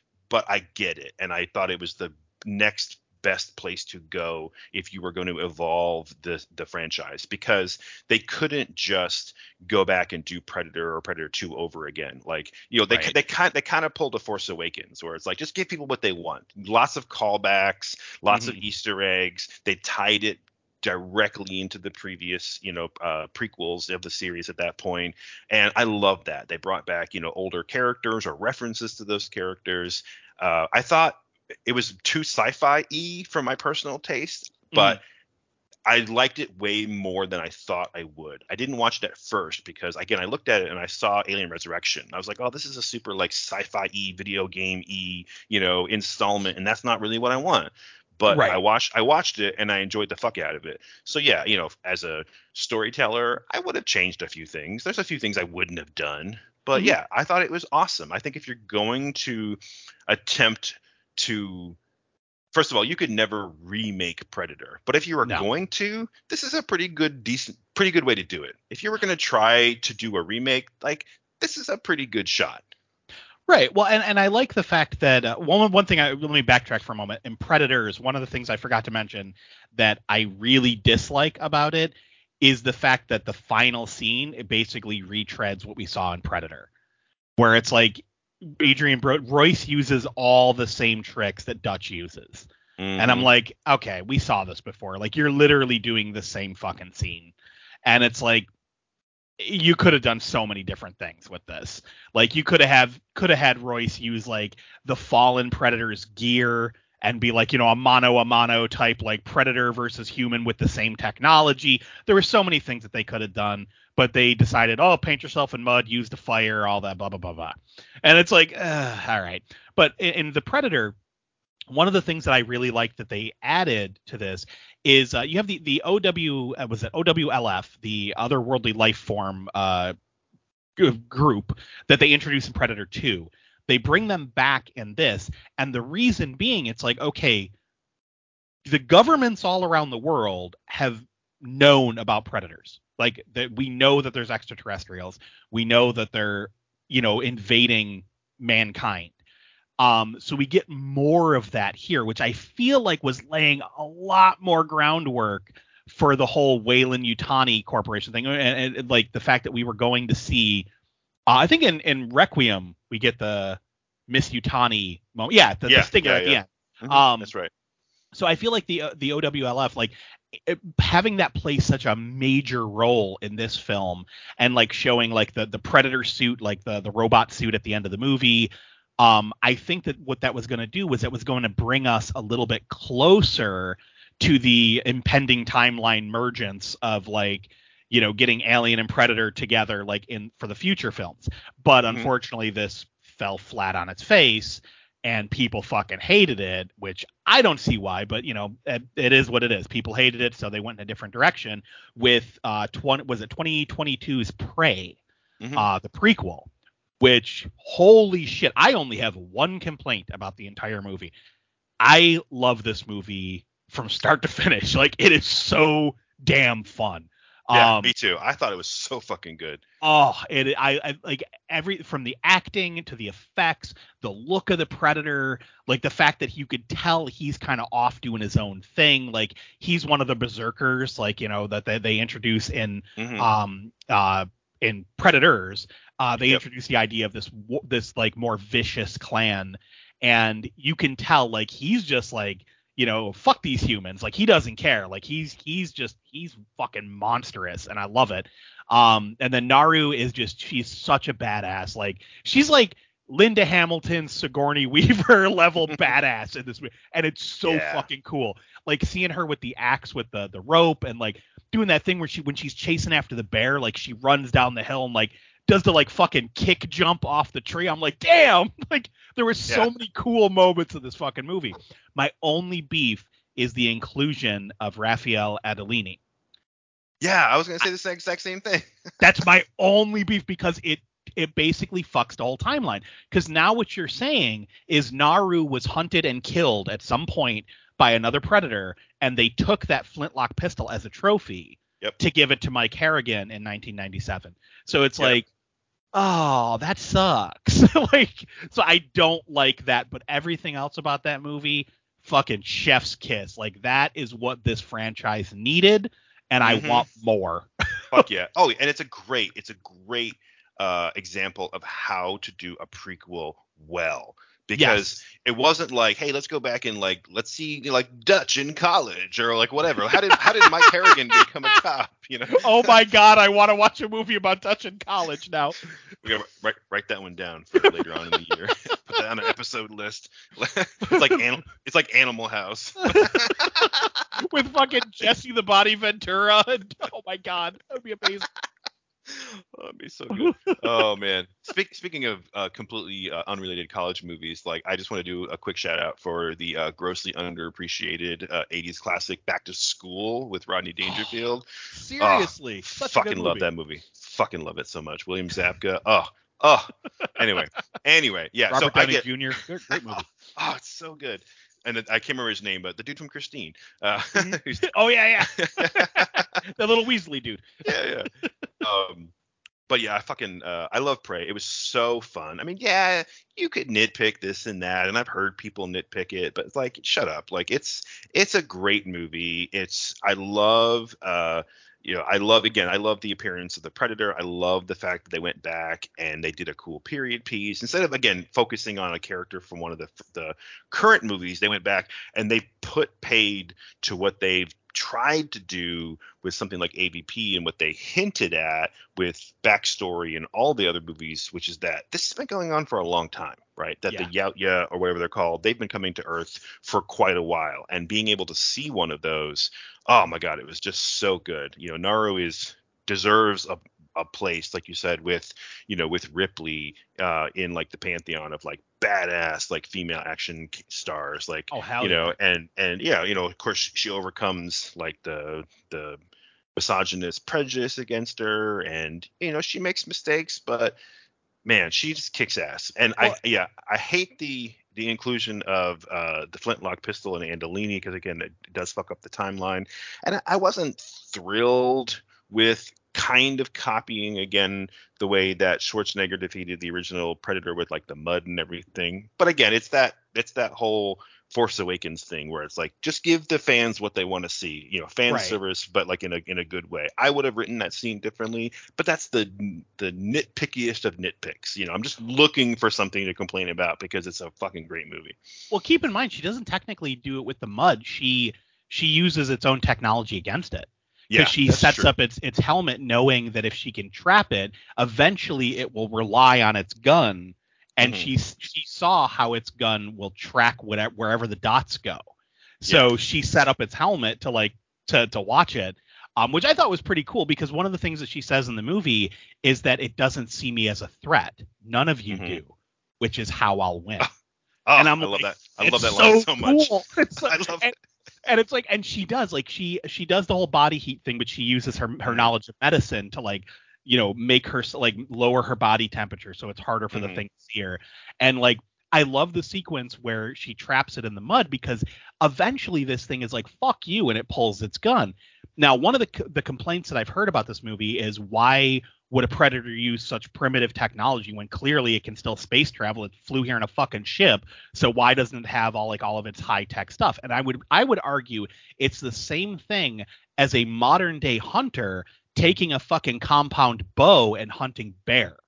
Like this Oh, yeah. this, this predator didn't want to use its high tech shit. In fact, we see it barely uses its gun. It mostly uses like slings and fucking like uh that weird like wrap thing that would like saw off your limbs Mhm. or like the netting or it uses its its razor shield like it's it's using primitive weapons or primitive uh, hunting techniques because it's the sport it's Yeah. enjoying what it's doing so the fact that she knew enough to be like if i piss it off enough it's going to pull like it's going to pull its gun so let me set it up let me set a trap where i'm going to piss it off enough to do that and i was like oh boom fucking brilliant like i was so happy with it yeah. um, but yeah, I can't say enough good about Prey. Like, I think it's such a fun movie, and uh, unfortunately, now we have to talk about the two movies that we've been putting off.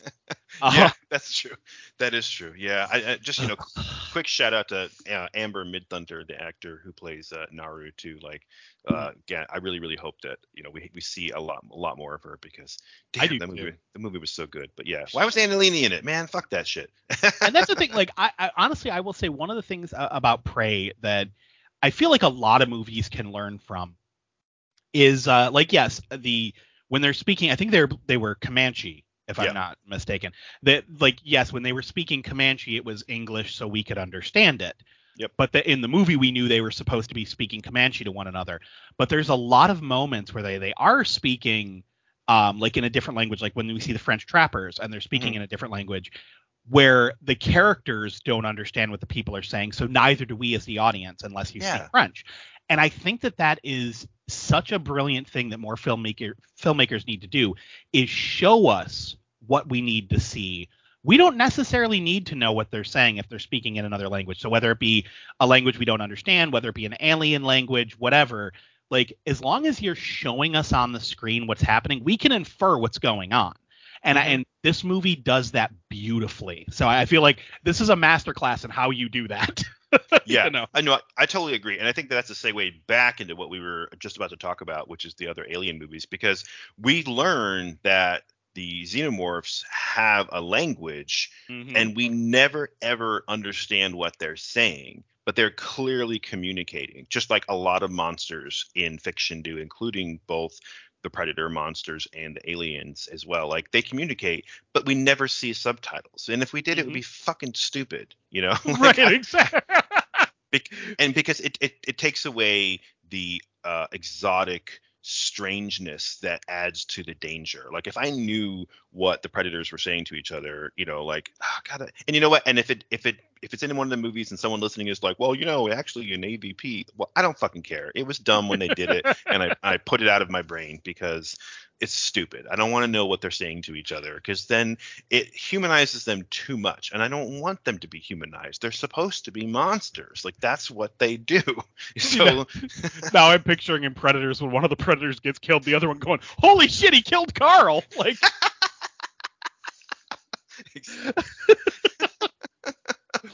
oh god. Oh man, like Right. it or some some boring conversation where the two predators are talking. They're like, "Hey man, did you check your pay stub? Did you get the overtime?" You know, That's why I can afford to go on this big game hunt. it's like, like you got overtime. Oh man, fuck you. They, they, man, these guys keep screwing me. I'm gonna talk to HR. Exactly. Oh, okay. So Oh. enough, enough, uh, enough stalling, enough stalling. Because also, Ugh. I don't want this episode to be longer than the improv that we were trying to avoid in the first place. Um, but it's Oh. hard to talk about fucking 13 ass movies. So It Here we go. Is. here we go. Uh, Prometheus. Prometheus. My quick my quick quick quick critique of this is I didn't watch it when it first came out because it looked stupid. And then I watched it and I went yep that's exactly what I expected to see. And it was boring. A lot of cool stuff Mhm. a lot of interesting visuals but I didn't care about anybody. It was boring. There was no peril at any point it affect, it affected pretty much nothing if you just ignore it entirely and you know so many of the great cast were just wasted so yeah, Yeah. but but there were times when I was having a lot of fun just because it was dumb in that AVP kind of a way, you know, Mhm. with just like dudes getting fucked up by alien spores and shit.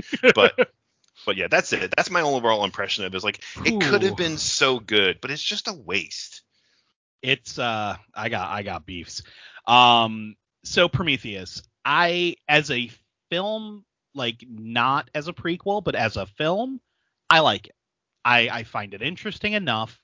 Um I'm I'm intrigued enough to be like, "Oh, well what's going to happen next?" Like I actually care enough to to want to know what the next step is. But here is my pro- I hate prequels in general. Like Prey is one of the few prequels that I like a lot. Um, very few prequels really hold up for me. Like, yeah, I like the Star Wars prequels enough. Um, they're not my favorite in the franchise, but I like them enough. Uh, most prequels that I've watched, I kind of always have this feeling about. Like, I, I've gone off many, many times in the Boogeyman's Closet about fucking Texas Chainsaw Massacre the beginning. I, oh my god, do I hate that fucking movie? Like, it's it's in my top five like most hated horror movies of all time. Um, I don't like prequels. So the idea that this like has to connect into Alien somehow and all it does is raise a shitload of questions and doesn't answer any of them annoys the piss out of me. Like what the fuck is the trilobite? What is the deacon? Like what was the point of any of that? Like what is the black goo? What are we talking about? What why does it why does it, you know, change one species one way and another species another way? Like what exactly is this stuff? Um it doesn't explain any of that shit. You know, so overall it irks me but like as a prequel but as a sci-fi film i'm interested enough so Sure. I- yeah. i do enjoy it i love i love the look of it i will give it that i love the designs in this movie like Yeah. i like the ship designs it's got a great cast i love the suits um i think that they're a nice um like proto version of the suits that we see the the crew of the nostromo wearing. Um it's it's a cool design. It's very uh it, very like early stages of that spacesuit. Um you know very, very like oh this is the high tech prototype and then later on down the line when we get to space truckers they're wearing like the five and dime version you know? Yeah. and i like that. Um i do like the look of the engineers but here's the problem overall i feel like ridley scott didn't know what he wanted to do because there are so many aspects to this movie where he's just kind of like waving his hand like yeah, the science whatever you know like there's the idea that the the engineers want to wipe out mankind even though they seeded mankind like apparently they made mankind but they also want to wipe us out and there was this whole backstory that the reason they Mhm. wanted to wipe us out was because jesus was actually an engineer and we crucified it. And I'm like, what? I'm glad that wasn't in the movie. Dude, It's me so too. dumb. But that was one. That's this is why I say fuck Ridley Scott because this is where his mind was going with this shit. Like it's all over the place, and like they don't explain anything. Like the beginning of the movie, we see a planet. Is it Earth? Who knows? We don't know. But we see an engineer drink the black goo, start immediately deteriorating, and fall into a waterfall where his his his DNA is reformed and seeds life for that planet. So basically, he was the fucking chia pet for life on that planet, you know. And it's like, oh my god, it's it's it's just crap because it's like, did they make mankind? Do they do they hate mankind? What is it? What is their deal? Why do they want to kill us at the end of the movie? Like, what the fuck is going on? It doesn't make any damn sense. Um, and then it gets even worse with fucking Covenant. Oh my god, like I have a laundry list of complaints with that one. Like I want a fucking manager. Like yeah. Okay, we'll we'll get there. We'll get there. Hang on. Hang on. so uh, so yeah, I mean, I gave my quick overview, which is that I just thought Prometheus was boring. But yeah, to your point, it looks good. I did like the suits. I will agree with you there. I love the cast, but it's sad when like my favorite arguably not the best maybe but my favorite scene in the movie was when Idris Elba and uh Charlize Theron were kind of like flirting a little bit and, Yeah. and you know she was kind of like you know like you know like my quarter is 10 minutes or whatever it was like and but it's sad because the, the only reason that's the best scene in the movie is because you get two actors who mostly get nothing to do and they finally get a scene where they get to act you know and like Idris Elba had a couple of good scenes. I like the fact that his character was against type because it's typically the captain who's like, "Oh, this is my ship," like you know, you know, whatever. But in a very sort of like negative, you know, militaristic kind of a way, like you ain't gonna tell me what to do. But he was mostly like, "I just drive the car, man," like you know. And right. I like that, you know. Whereas the problem is that Vickers or Charlize Theron's character, she was supposed to be like the corporate badass who was gonna like, you know, put her foot down and you know get in the way of all of the you know heroes' progress, but because of her you know stupid corporate red tape. But she didn't do that either. She was just angry the whole movie, but did nothing, you know. And mm-hmm. she and then she just dies, and it's like, why was she even in the movie? It doesn't do mm-hmm. anything. It doesn't add anything. So you have this cast. You have like Guy Pearce and you know all these these great actors who don't get to do anything. And to your point, it's like I I had my own ideas about what the movie was trying to say, but they didn't say it in the movie. So it's like, well, why do I have to like go and I don't mind a movie that makes you think, but I don't want to have to watch a movie that's like, well, now I have to go look up on the internet and figure out what the fuck this was supposed to be about, you know? Exactly. And um, but I will say a few things real quick, which is, you know, the scene I hated the most was when uh, Elizabeth Shaw, that character, I forget the actress's name, she. Okay, I know that she had anesthetics, and I know that she had like futuristic medical equipment. I get it, but the fact that she performed a C-section on herself and then ran around at full speed for an hour after that, and I'm like, Yeah. fuck you, no, no, no, no, no, no. I don't care how much uh, how many painkillers you had in your system, or how how good those staples were holding your abdomen together. There is no fucking way that you Right. run around like Sigourney Weaver after performing a fucking C-section on yourself. And not only that, but like if you've seen a real C-section, they make like a two-inch incision and then stretch it out. Like this chick cut like ten inches across her gut, you know, Right. fucking laser, and then she just now I can understand like maybe the adrenaline is pumping. She gets off the table, she runs away. She should have collapsed in a hallway somewhere, screaming with like blood oozing between those staples. But no, she runs around for an hour and kicks ass, and occasionally has to stop and like catch her breath. Like that's all they they give you know to for consideration for the fact that she just had surgery performed. Like it's, it's that was the most unrealistic part of the movie. I take the Yeah. aliens, sure, the black goo, whatever. I- I'll go with it. But like running around with a wound like that, no, I'm sorry. That's just dumb. and I, I I love the surgery scene just because it's so fucking like uh, body horror, skin crawly, Oh. creepy. But yeah, no, you are 100% correct on that. Like, I would have bought it a little bit more had they had some kind of like futuristic bullshit where it's like, here's like a liquid skin laser where it's like Mhm. sealing your body back together. Like, okay, now she doesn't have to worry about the wound, but I'm sure, Sure. it would still be traumatic. Like, Yeah, exactly. it's a sci-fi movie. Do whatever you want, but like show it to me. Like, you know, like you they they literally stapled her back together. Like I had staples in my wrist when I had surgery once, and that shit hurt for months. You know, even Uh-huh. with even with painkillers. Like, Yep. God, you know, and then they tear and they rip out and like, oh, there's no it's dumb. yeah, there's no way you're you're you're fighting with that. Yeah. But I mean, overall, it's it's an okay sci-fi flick, but it's it raises so many fucking questions and doesn't answer anything. Yeah. And then we get to Covenant.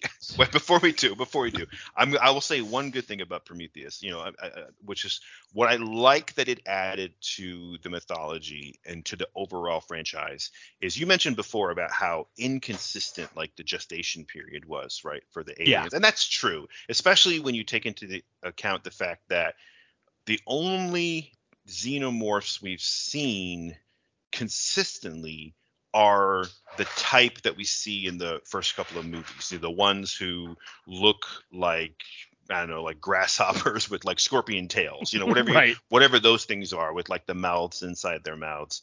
And I think it's interesting that they took the idea of is of taking something that's called a xenomorph or alien form, right, or alien uh, image, and they were like, well, why does it have to just look like this? We saw the dog version, like why couldn't there be other versions? I like the fact that they they introduced this idea that the morphology of the aliens is just all over the place, and Right. that though I used to complain that the alien in the original Alien movie grows up so fast. It's like, why does it uh, mature to adulthood in like hours, like so quickly? And they actually explain that here, not in words, but what you get to see is that, oh, so like these aliens are evolving at this incredibly quickened pace Mhm. and so they're also maturing as individuals at this incredibly quickened pace. So it, it's like it kind of reverse engineers the fact that yes, we know the biology is stupid, so we're going to explain it away in this kind of hand wavy way of saying yeah, because it would you know they were designed to be like a biological super weapon that evolved and adapted at like lightning pace and that's why it you know that continues on like many generations down the line. And i'm like okay good you explained something. I like that. I will take it. That is my chocolate cookie on the oreo but the other chocolate half is missing. It broke off in the box somewhere. See now, and and the funny thing is that's one of my my biggest beefs with the Ridley Scott uh, prequel idea is that they are weapons. Um, I prefer the idea that these things are like fucking alien locust and they just destroy everything that they come across. They basically just, you know, eat and produce and eat and produce and that's all Mhm. they do. And I like the idea that the predators tried to harness that as like you know a, a, way to train I, li- I, li- I Yeah. like that idea and i love the idea that the Weyland Yutani corporation is trying to harness that to turn it into a weapon but the Mhm. fact that the engineers which originally let's just be honest here there was no fucking engineers originally it was just the space jockey which was a name fans gave a creature um it was just in Yeah. the, the first alien movie um the, the engineers literally engineered the idea of it, but they didn't create the alien, which we'll find out in the next movie. like, I Yeah, I fucking hate it so much. exactly you know what you've just convinced me in this moment of something and i i'm 100% on board now when you when you frame it that way that it's better if the xenomorph aliens are a force of nature Mm-hmm. rather than something that was designed because it, it again it adds to that you know man versus nature or hunter versus prey dynamic that we see in all the movies right? It's Mhm. that the predators are hunters. They are a life form above humans that hunt us for sport. And the aliens are a life form like below humans because they are animals but they are an animal that is more dangerous than anything imaginable and that makes the predator hunting them xenomorphs for sport even more interesting if they were they were almost this like insectoid hive mind like you know if you've ever had you know like an insect infestation in your house and tried to eradicate it you know how difficult it is and those yep. are just fucking ants you know? It's like uh, yeah. So I, I i i i will go with you on that one. I like the fact that they explained the morphology but making it that they were created on purpose uh, it yeah it kind of takes the wind out of them as like a danger. Right well, and not only that, but like in, in Prometheus, it doesn't. It, it like all it really does is explains that they that the engineers have this goo that changes. It alters DNA. So it's like when the engineers drink it, you know, it, it automatically ripped them apart and turned them into new life on a new planet. When we have the little weird like the worms in the um in the goo chamber when then the one canister is leaking, those little worms turn into the hammerpedes, which were those like long monster things with the acid blood and all that. So their physiology was changed. Um, and then when we see that, you know, the goo was put into, I forget the dude, uh, the the guy, you know, who David puts it in his drink, but then he screws around with mm-hmm. Shaw and he impregnates her. So this this this creature goes from infecting him to that like and morphing him and well we see the one guy uh was it hair not Harrigan I forget the guy's name but the the Irish guy who gets a face full of the black goo and turns into oh, like yeah. a weird zombie monster. Um, oh yeah, like, his name started with an M. I remember liking him because it was like, wait a second, Millburn, right? Was that Millburn? Yes, Millburn. Yeah, because I I remember seeing that going. First of all, that's fucking badass. He's like a uh, a zombie. He looks like he's covered in oil. Like it looks yeah. so cool. And he's like and he's like this Resident Evil type of like almost possessed kind of wild zombie. And yet at the same time, as I'm watching the movie, I'm like, but that's not what they do. Like they've right. never possessed people. Like what is this? And and that's the thing. It's it's the black goo's. So it's like we see we see the life cycle of it. Like when it when David puts it in the guy's drink, and then he has sex with Harrigan, he somehow infects her, even though they made the comment that she can't have children.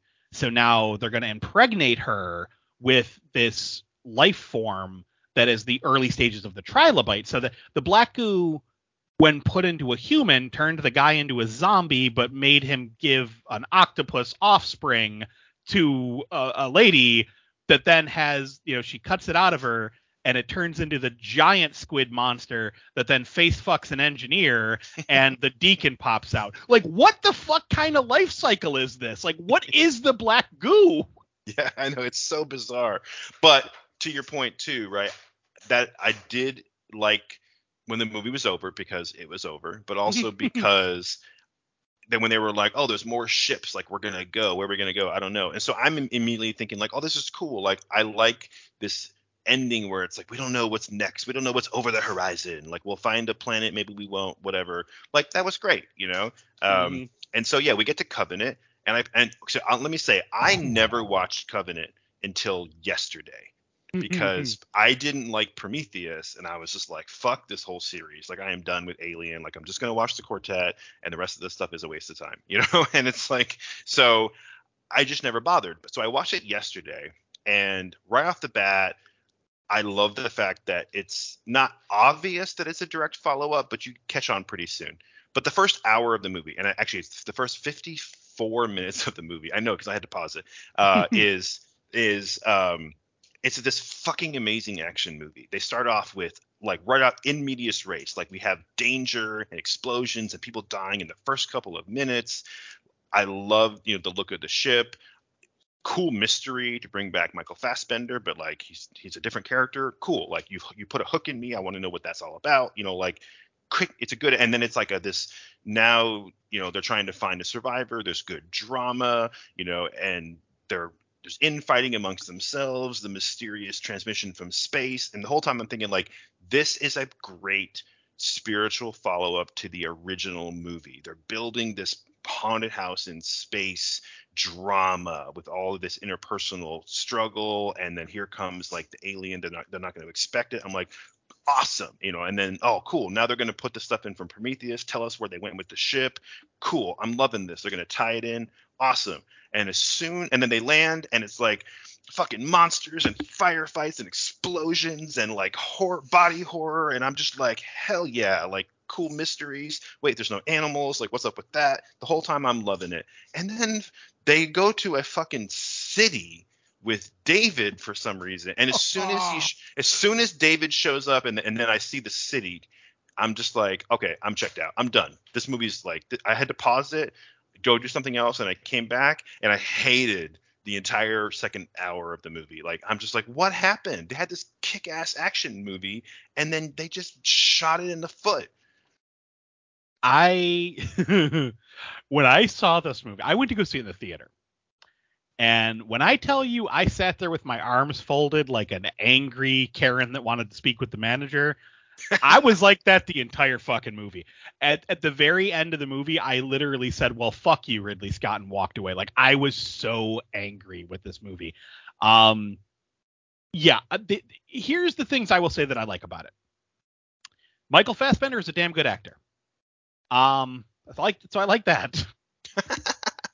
and I like the look of the Neomorph. I think that it looks cool. I don't like why it's in the movie. Um, but I think it's a cool design.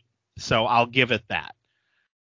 Everything else, like holy shit, how long do we have? Because my God, I I hate I hate everything about this. They answer zero questions that were raised in Prometheus. Um, you know, and, and that that that area that David bombed, were those supposed to be the engineers? Because they didn't look anything like the engineers. They they were they were Yeah. tall humanoids that were like pale skinned, but Yeah. engineers have like those like black eyes, almost like glowing pale skin. Uh, these people had had the whites of their eyes. They they were all different shapes and sizes. Like so, are these the engineers? Are they not the engineers? I thought we were going to the engineer homeworld. Uh, when he bombs them, why doesn't it change their physiology? Why does it just eliminate them? And why was the the goo turning into like an airborne thing that then was forming like spears and impaling them? Like what how what how does this work? Again, the black goo doesn't make any fucking sense. Um it didn't mutate them. We see it mute in the in the previous movie. They spend half of the fucking runtime showing that the black goo mutates things. And then they use it here and it's like, "No, no, it's just to it's just to kill everything." Yeah. Wait, what? Was, uh, okay. So like Let me just interject one thing real quick. I will say, I was expecting that to all go down differently. Like when they showed that flashback and you see David looking down all serious, and then all these engineer like looking dudes are like, oh hey, look, they're all happy, like oh the ship came home. And in my head, I'm like, oh, so the whole time I thought they were on the same planet from Prometheus. I'm like, wait, no, they, okay, so they're on the engineer planet. Okay, cool. Like, okay, you, you pulled a fast one on me. That's good mhm. and then and like and then when he looks down at them and then just bombs the fuck out of their whole city i was just like yeah fuck those guys like they killed your whole crew they killed your lady they want to kill humans like and he basically shows up as like look i brought your ship back fuck you Right. yeah and i thought okay that's cool and then it my joy lasted for like three, 30 seconds but in that one moment i was like yeah i love the idea that like the conquering hero comes back only wait that's not our hero oh shit we're all dead right. And see, and I like that idea as well. But the fact that like it went nowhere, like they didn't do anything with it. It's like, uh, okay, like what? all right, whatever. Um, this ooh boy, when the Covenant gets to Planet Four or whatever the fuck planet this takes place on, um, why do they leave the ship with no protective gear? What kind of morons are on Right. this fucking ship? Every other movie in the entire franchise, we have seen them, even the fucking space truckers in the first movie knew enough to put on protective gear. I know. And- even in Prometheus, they yell at that dude like, "Why the fuck are you taking your helmet off? What? What? You an idiot? You know? Right. Yeah. And this is only So- ten years later. Yeah, and so they're just like, oh yeah, it's got breathable air, let's go. Because why? Oh, because the plot says so. Because somehow the black goo morphed into fucking spore clouds that, you know, when they kick them, oh, it goes into your body and then it creates a neomorph. Like, mm, why did it become spores? Why did it? Why did the black goo mutate to spores? What the fuck? I know.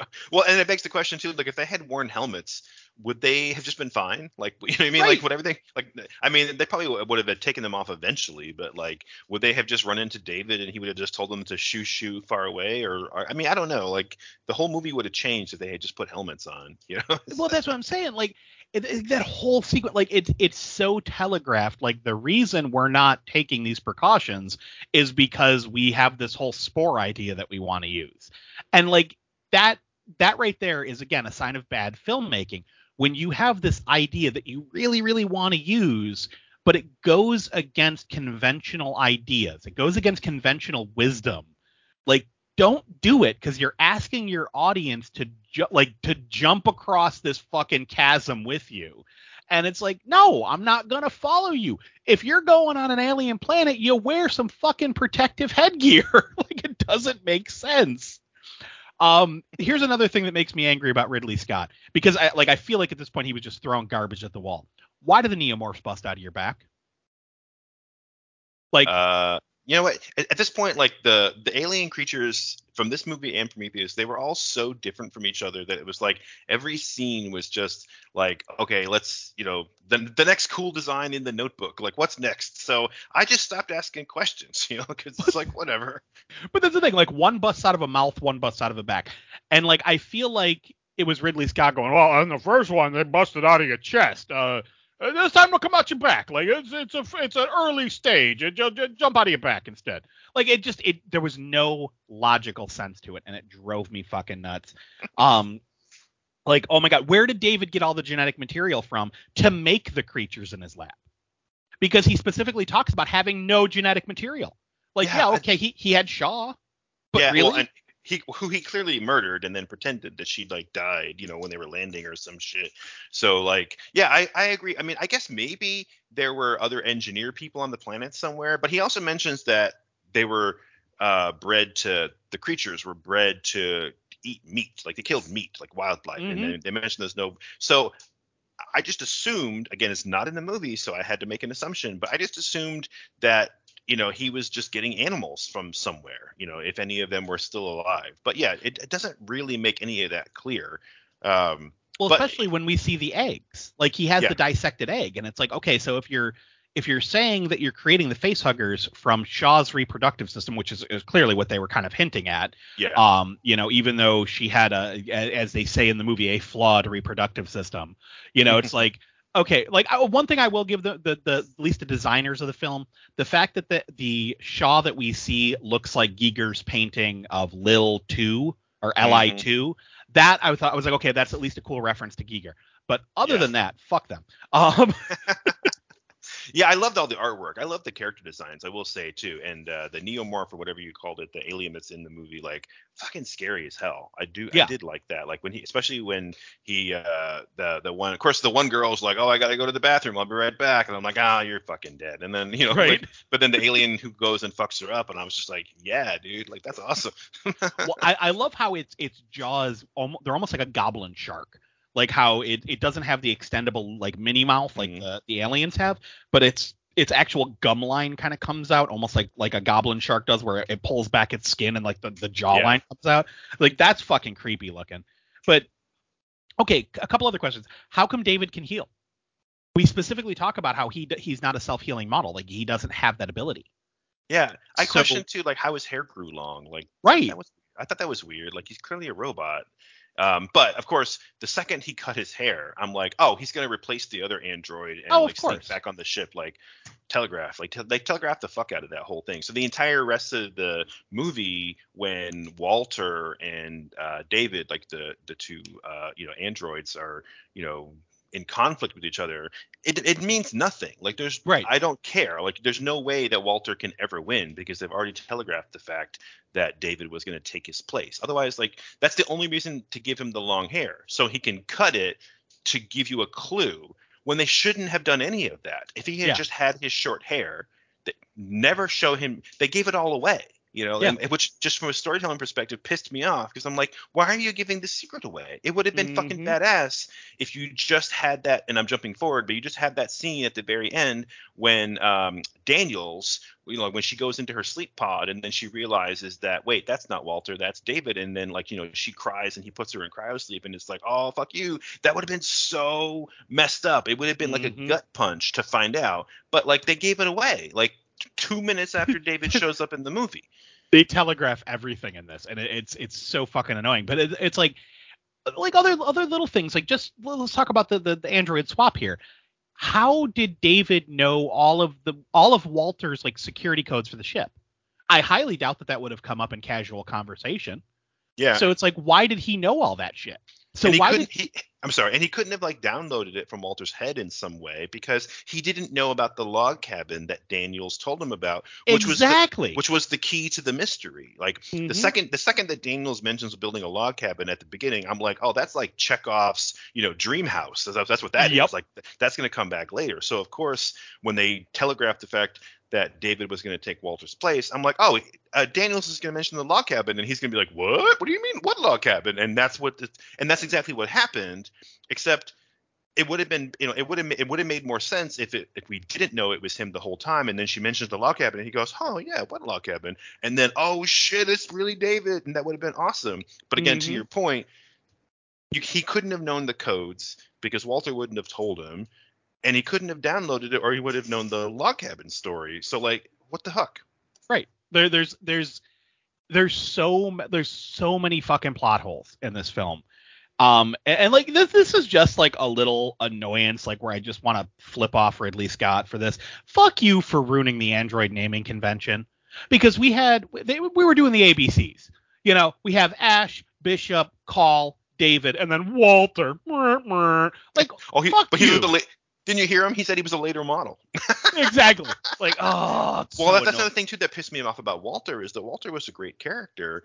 Uh, Michael Fassbender is an amazing actor who does great voices and languages, but that was not a good accent. I'm sorry, that was that No. was shitty. But No, it wasn't good. but he's a great character who, because he's an advanced model, is less human but more loyal, right? So he's loyal to Daniels and the whole crew is trying to protect him, right down to the fact that David even asks him, like, why'd you sacrifice your hand? Because he was protecting them, right? That was his duty. Mhm. So what happens to Walter? We see them fighting, and then David's like, "What are you gonna do? You know, like you know, serve in heaven or rule in hell or whatever the fuck he says." And then the next time we see the android, it's David pretending to be Walter. So what happened to Walter? Like, did he just give up? Because the implication was that Walter was like, "Yeah, you know what? You're right. You know what? Uh, yeah, go ahead, get on the ship and pretend to be me. It'll be fine. I'll stay here." And that's like, what? No, that doesn't make any sense. And if David killed him, why didn't we get to see that? We got to see them fight, so why didn't we get to see the end of the fight? So it's like if he, neither one of them makes any sense. If he gives up, it, that's not true to the character. If he doesn't give up,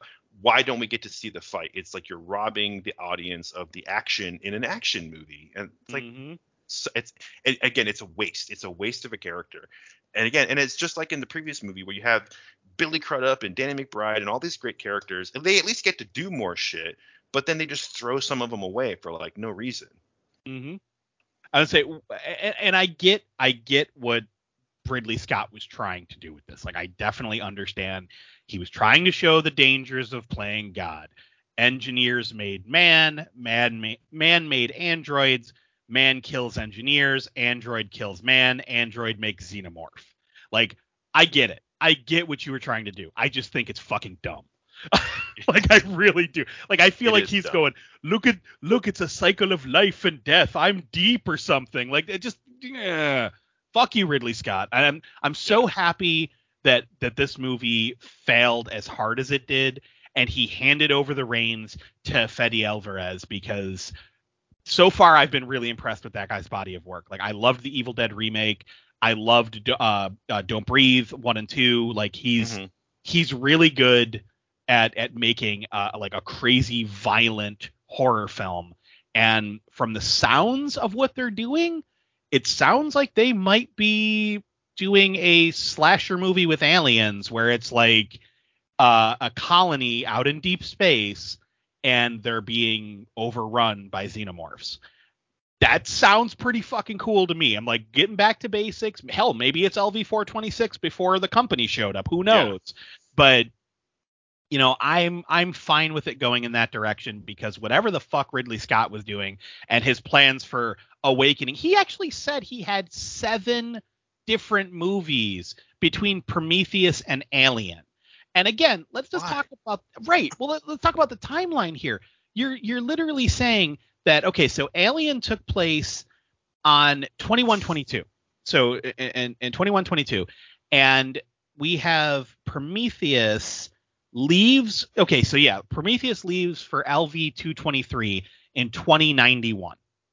All right. So in in like what, a little over a hundred years, we're supposed to believe all of this crazy like leaps and bounds in technology and alien life cycles and all that shit happens for uh for for these movies to connect properly like it yeah. doesn't make any fucking sense no it does it doesn't at all and like i like the idea of doing like a slasher movie in space because again, after the original Aliens, again, you have your haunted house movie, you have your action movie, you have your crime drama. Like doing a slasher movie in space is good, especially since they tried it with both Prometheus and Covenant. they were both horrible failures. Mm-hmm. So doing it again, I think, is definitely the the right way to go. Um, I do want to say one last thing about Covenant. My final comment on it is the best part of the movie is the end of the movie. I was telling you how I liked the action movie that they were setting up at the beginning before I really knew where it was going. But I actually really liked the end. I I, I was confused as to why David slash Walter was like letting the xenomorph neomorph thing run around on the ship, but it was a badass scene. Like he kills those that couple in the uh, shower, and then they have that whole battle in like the hangar bay with like the door open, and like it was it was awesome. It was a great scene. And and then right. of course there's there's the the twist where it's like, haha, I'm secretly David, and you're gonna go into cryosleep while you scream and cry, and I'm gonna take over your ship. And I was like, this the end of the movie kind of saves the experience. It doesn't save the story. It doesn't yeah. save the franchise, but it kind of it kind of redeemed itself at the end by wrapping up this badass action movie that it started out as. And there's just a whole bunch of nonsense in the middle where just screws up the whole storyline and the, you know so yeah this is a good example of like everything that we need to talk about. How do we fix this? How do we fix the timeline? And one thing that you mentioned briefly but we never even addressed was they teased us teased us in prometheus about what the space jockey was where it came from and how it got uh, to lv 426 but then it was just misdirection. It wasn't actually mm-hmm a backstory at all. It had nothing to do with the space jockey, which still leaves the the mystery of what the heck is the space jockey and why is it there? If it's an engineer, yep. where did it come from? And more importantly, when? But that's a huge, you know, it's a huge right. question because how did that ship get there? Apparently hundreds of years ago with the face hugger eggs that mm-hmm. supposedly were bioengineered by David just briefly, like like mm-hmm. 30, 30 years prior. You know, exactly. Like, how doesn't make any sense. So there's still a mystery there to solve of what the fuck the space jockey is, how it got there. Is it like some shit like in Sphere where it like went back in time 300 years? I don't know. right. Like we're gonna have to figure that out. But and anyway, I feel I feel like that's the biggest problem that Ridley Scott did was he he tried to do a prequel and he he literally ignored everything that came before it, including the first Alien movie, because yeah. he's he's literally saying that the movie he directed, like the reason that he apparently has you know a claim on the fucking franchise, um, is because he directed that first movie, and this the whole idea of the space jockey having like a cargo hold filled with fucking alien eggs, filled with the the, the facehugger eggs, and he's fucking up his own timeline with that concept. Like even if he ignores everything else, he's also ignoring what he set up in the first movie. And it's just like, dude, yeah. th- that's that's that's some shitty fucking filmmaking. It doesn't feel like he wanted to make prequels. It feels like he was doing a remake yeah. one movie at a time. You know, he said he had seven more movies, so he he, he wasn't trying to do a prequel. He was doing a nine movie remake, and we probably would have seen that original movie just get redone in mm-hmm. some way that fit in with a new timeline. That's probably what would have happened, but I hope it never does. Same. but Ooh. we we do need to wrap this one up. Yeah, we've been talking for a long time. I know you got to go. I got to Yeah. go. Kids are hungry. Dinners need to be made. Dogs need to be taken out. And so, yeah, we, we talked for a long time. But obviously, everyone who's listening to this still knows exactly why we're doing a two parter because we, we knew it was going to take us a long time to get through our feelings on the 13 movies.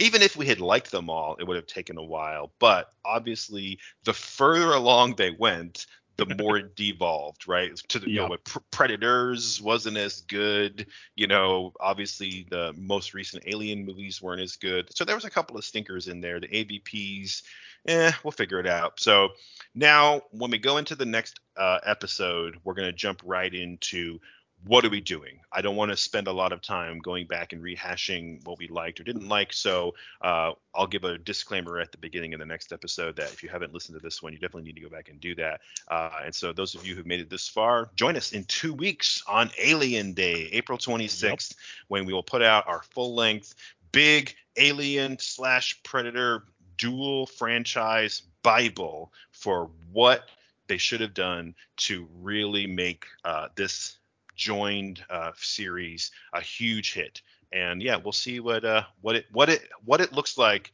in our imaginary world of Raised by Rentals. Indeed. Um, so with that, I'll say, hey, uh, thanks for listening all this time. You can find us on the socials as usual at Raised by Rentals and also at raisedbyrentals.com. We belong to the Rad Pantheon, a super team of podcasters, artists, musicians, you name it, a collective of creative friends supporting each other and helping to spread the word about rad stuff. So if you like this show, there's a pretty good chance you're going to like one or more of the projects over there. So go ahead and check it out. You can find Comix Boost on that list. Check me out on Instagram, Comix Boost, just spelled out with an X, where I like to spotlight crowdfund campaigns for new comic book projects. Anything you want to plug, Mike? Ah, the Boogeyman's Closet. Check out Boogeyman's Closet on both Facebook and Instagram. Uh, we are currently on break, but we will be coming back in May with an all Nightmare on Elm Street month. So that's going to be a lot of fun. And um, definitely also check out uh, Count Kreepyhead Saturday Morning Monster Mash. Just spell Kreepyhead with a K, where three grown man children bitch about pop culture and talk about toys. and uh, and just some uh, some cra- some crazy jokes, some crazy bits, and some uh, some of the most ridiculous recurring characters. That's for sure. Definitely. So uh, once again, thanks everyone for tuning in to the Raised by Rentals program. If you had fun with us, let us know what you think. Drop us a line, give us some feedback on the socials, on a comment, on a podcast rating. We like it all. Let us know what you think. And with that, I'm Josh, Uh, Mike. and we have to return some videotapes, especially Alien Covenant.